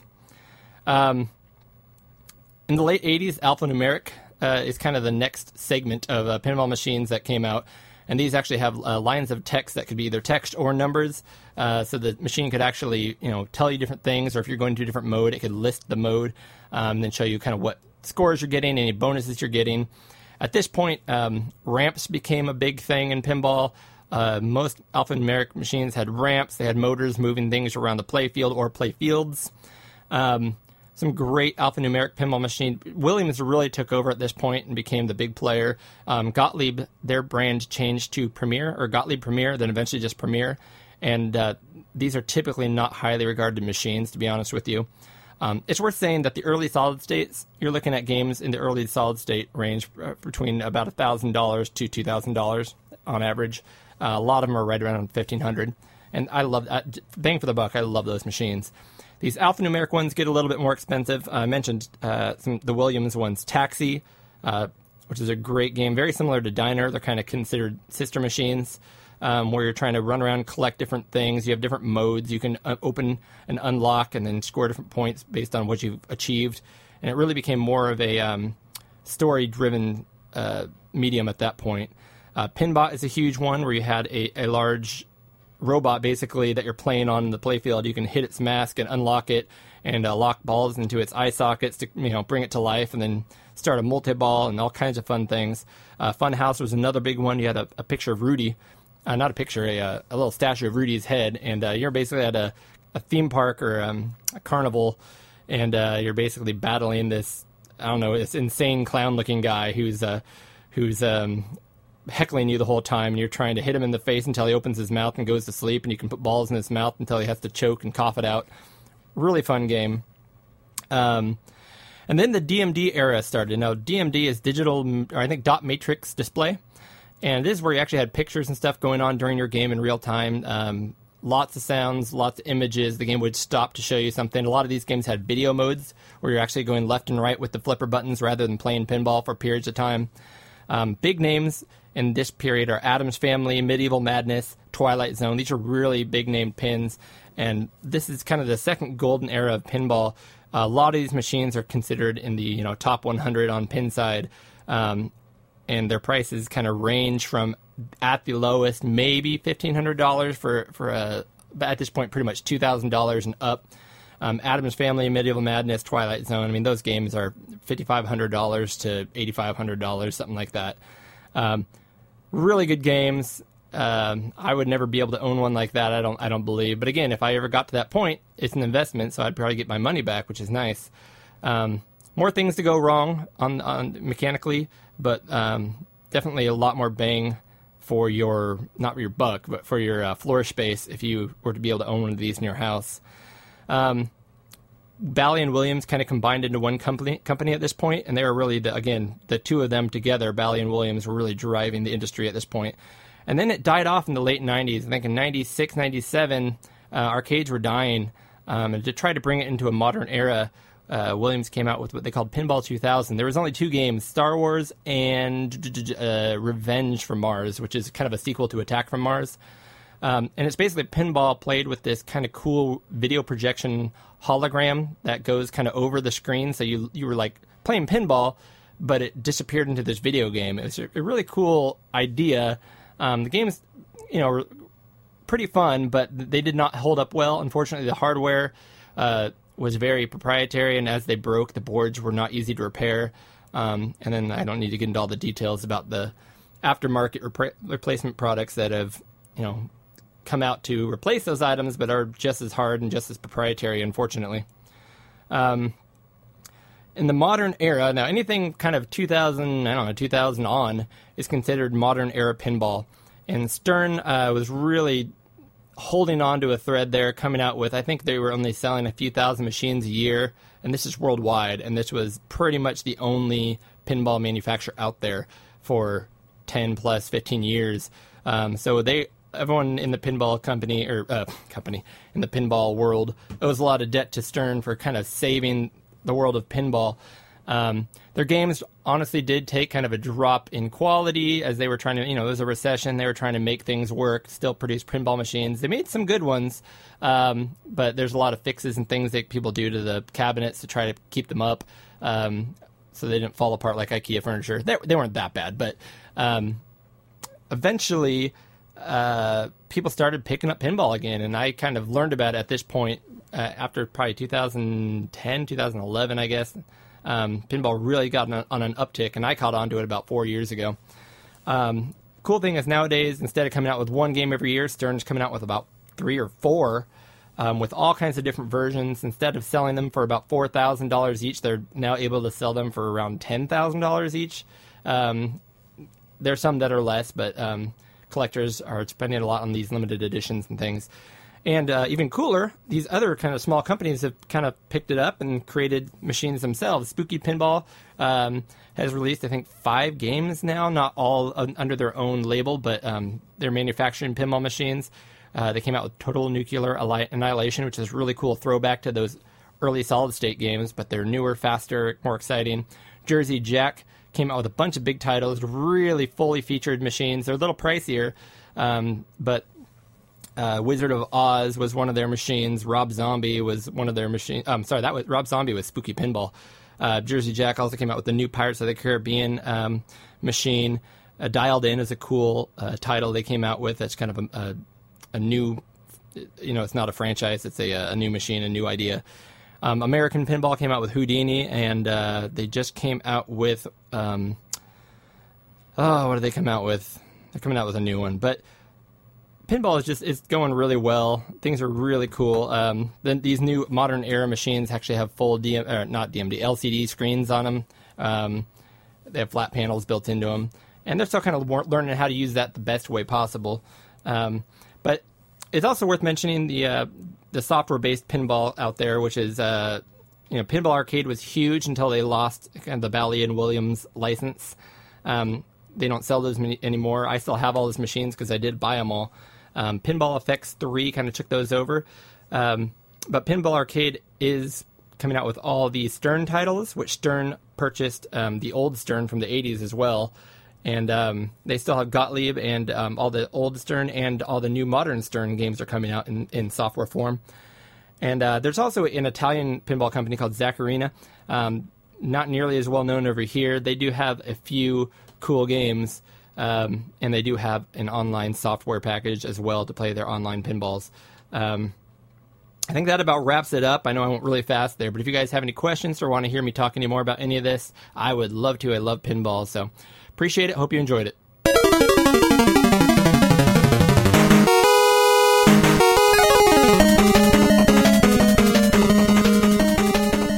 All right, guys. So that was uh, Cody's corner and Eric's take. We hope you guys enjoyed the show. But before we go, we have to mention our high score challenge results. Yeah, we did the Commodore 64 game Neutron by Sarah Jane Avery. Very. I actually got really into this game more so than I originally had, Oh, that's great. and uh, I wish I had had more time with it. I think I could have done better, but I did play it a lot. I usually play everything with real hardware too. And I ended up playing this one because I was at my um, parents' cabin Yeah. and didn't drag the whole Commodore up there. So I had my uh, my laptop, and I was playing with a uh, 8-bit Do controller on some emulation. Okay. but that's within our rules. Yep. And uh, yeah, I, I played a lot of this and started learning the patterns and knowing where to be, which you kind of have to do in these shmups. Right. And I played it on my original Commodore 64. And I came in fifth place. Oh, wait, do we applause for that? No. No. we How did about, that. uh, Wah, wah, wah, wah. That's good. Um, so at Dub Project, which is me, uh, I got thirty nine thousand four hundred points. Fourth place, Sanction, a buddy Sanction with at uh, the future was eight bit. He got forty eight thousand six hundred. Third place, Amon Ra or at Amon underscore Ra. Uh, he got sixty three thousand two hundred points at Oddball 49. That's me! Yep. You got 69,500 in second place. Island. And in first place was at underscore SP175 underscore, Oh, that person. which I thought was a bot, but I guess he's a real person and uh, with a name like that. Um, he got 94,600. You win. So congratulations. done. That's pretty hard because Yeah. once I started getting good at this, I could break 60,000 every time, but Yeah. I couldn't quite get to 70. Yeah. And he jumped straight to 94. So, Yep. so I'm pretty sure it's a bot. but if you're out there, go ahead and tweet us and uh, yeah, yeah, yeah. whatever you got to do. Let us know you exist. And uh, Exactly. we appreciate you guys playing. We'd love to get more people involved in this, but Yeah. either way, it's fun. I have fun with it. Yeah, I So do we'll, too. we'll probably announce um, our show as we've kind of been doing out on Twitter. Well, we've been announcing our, our challenge. Yes. Um, I And I don't think tried we to- know what it is at this point. So I don't let people have too much time because it's just a waste of of time trying to get it in too early. So I usually do it in the We'll keep doing week it monthly. before recording. Yeah. Yeah. Okay. Anything you're looking forward to uh, this upcoming month, Eric? Um, you know, not really. I'm uh I I'm gonna keep an open mind and I think I'm gonna go back and tackle some of the games that I haven't had time to really get back into. Maybe like War Groove on the Switch, which is a yeah. um, kind of a advanced war type game. I want to play a lot more of the the uh, Horizon Chase. Yes, Eh, I want to get I- you into that too. and I'm going to get back into that because now you're into it. It, it. it would be nice to compare some of the race times. So I think I'm going to get back Okay. into that. But honestly, I'm going to try to slow down on buying a lot of stuff and uh, and just play some of the games that I have. Yep. Yep. That's more or less what I've been doing. I've been buying technically quantity I bought a lot, but mostly because they were super cheap, Yes. like downloads and things like that. Yep. So I don't feel bad if I try one, don't like it. Right. But um, yeah, that I'm excited about my MSX cart, which hopefully I'll get. I tried to order; it. they're out right now, but they should be coming in shortly. So I really want to get that. I've Awesome. been using yours, but I want to get my own. yeah. Um, I want to get uh, some of my Macs. You know, I got 'em- a lot of them running, but I want to get some software on them. Yep. I'm I gonna need to I'm do gonna that tackle too. some of the uh, Apple IIc with my new Apple IIc. Yep. I'm gonna try to dive into because I never really played a lot of games on Apple II, so I'm looking forward to that too. And it wasn't a big purchase, but I did order something, which is coming in. sh- Hopefully, short, hopefully by next. Oh, it's coming from Jap- it's coming from Japan, which I don't have my button right now. Uh, Um, but I do have a. Uh, we'll see. We'll see. It's not a huge thing, but I'm excited to Yeah. talk about it next time. We'll, The keep, we'll little keep it a things- surprise. the little things are sometimes the best things, right? yep. So it is something altogether new to me, and I think to you as well. But we'll see. Right on. All right, man. Well, Eric. Until next time, remember It's dangerous to go alone. Thank you again for listening. You can find episode information and show notes online at pixelguiden.com. Please follow us on Twitter at pixel underscore guiden, and you can also follow Eric at the project. That's D U H project. You can also follow Cody on Twitter at oddball49. That's O D D B A 1149. Please leave a review to help get our podcast listed higher up on the show rankings. We would also love to hear from you with any comments or input, so hit us up on our email at podcast at pixelguiden.com.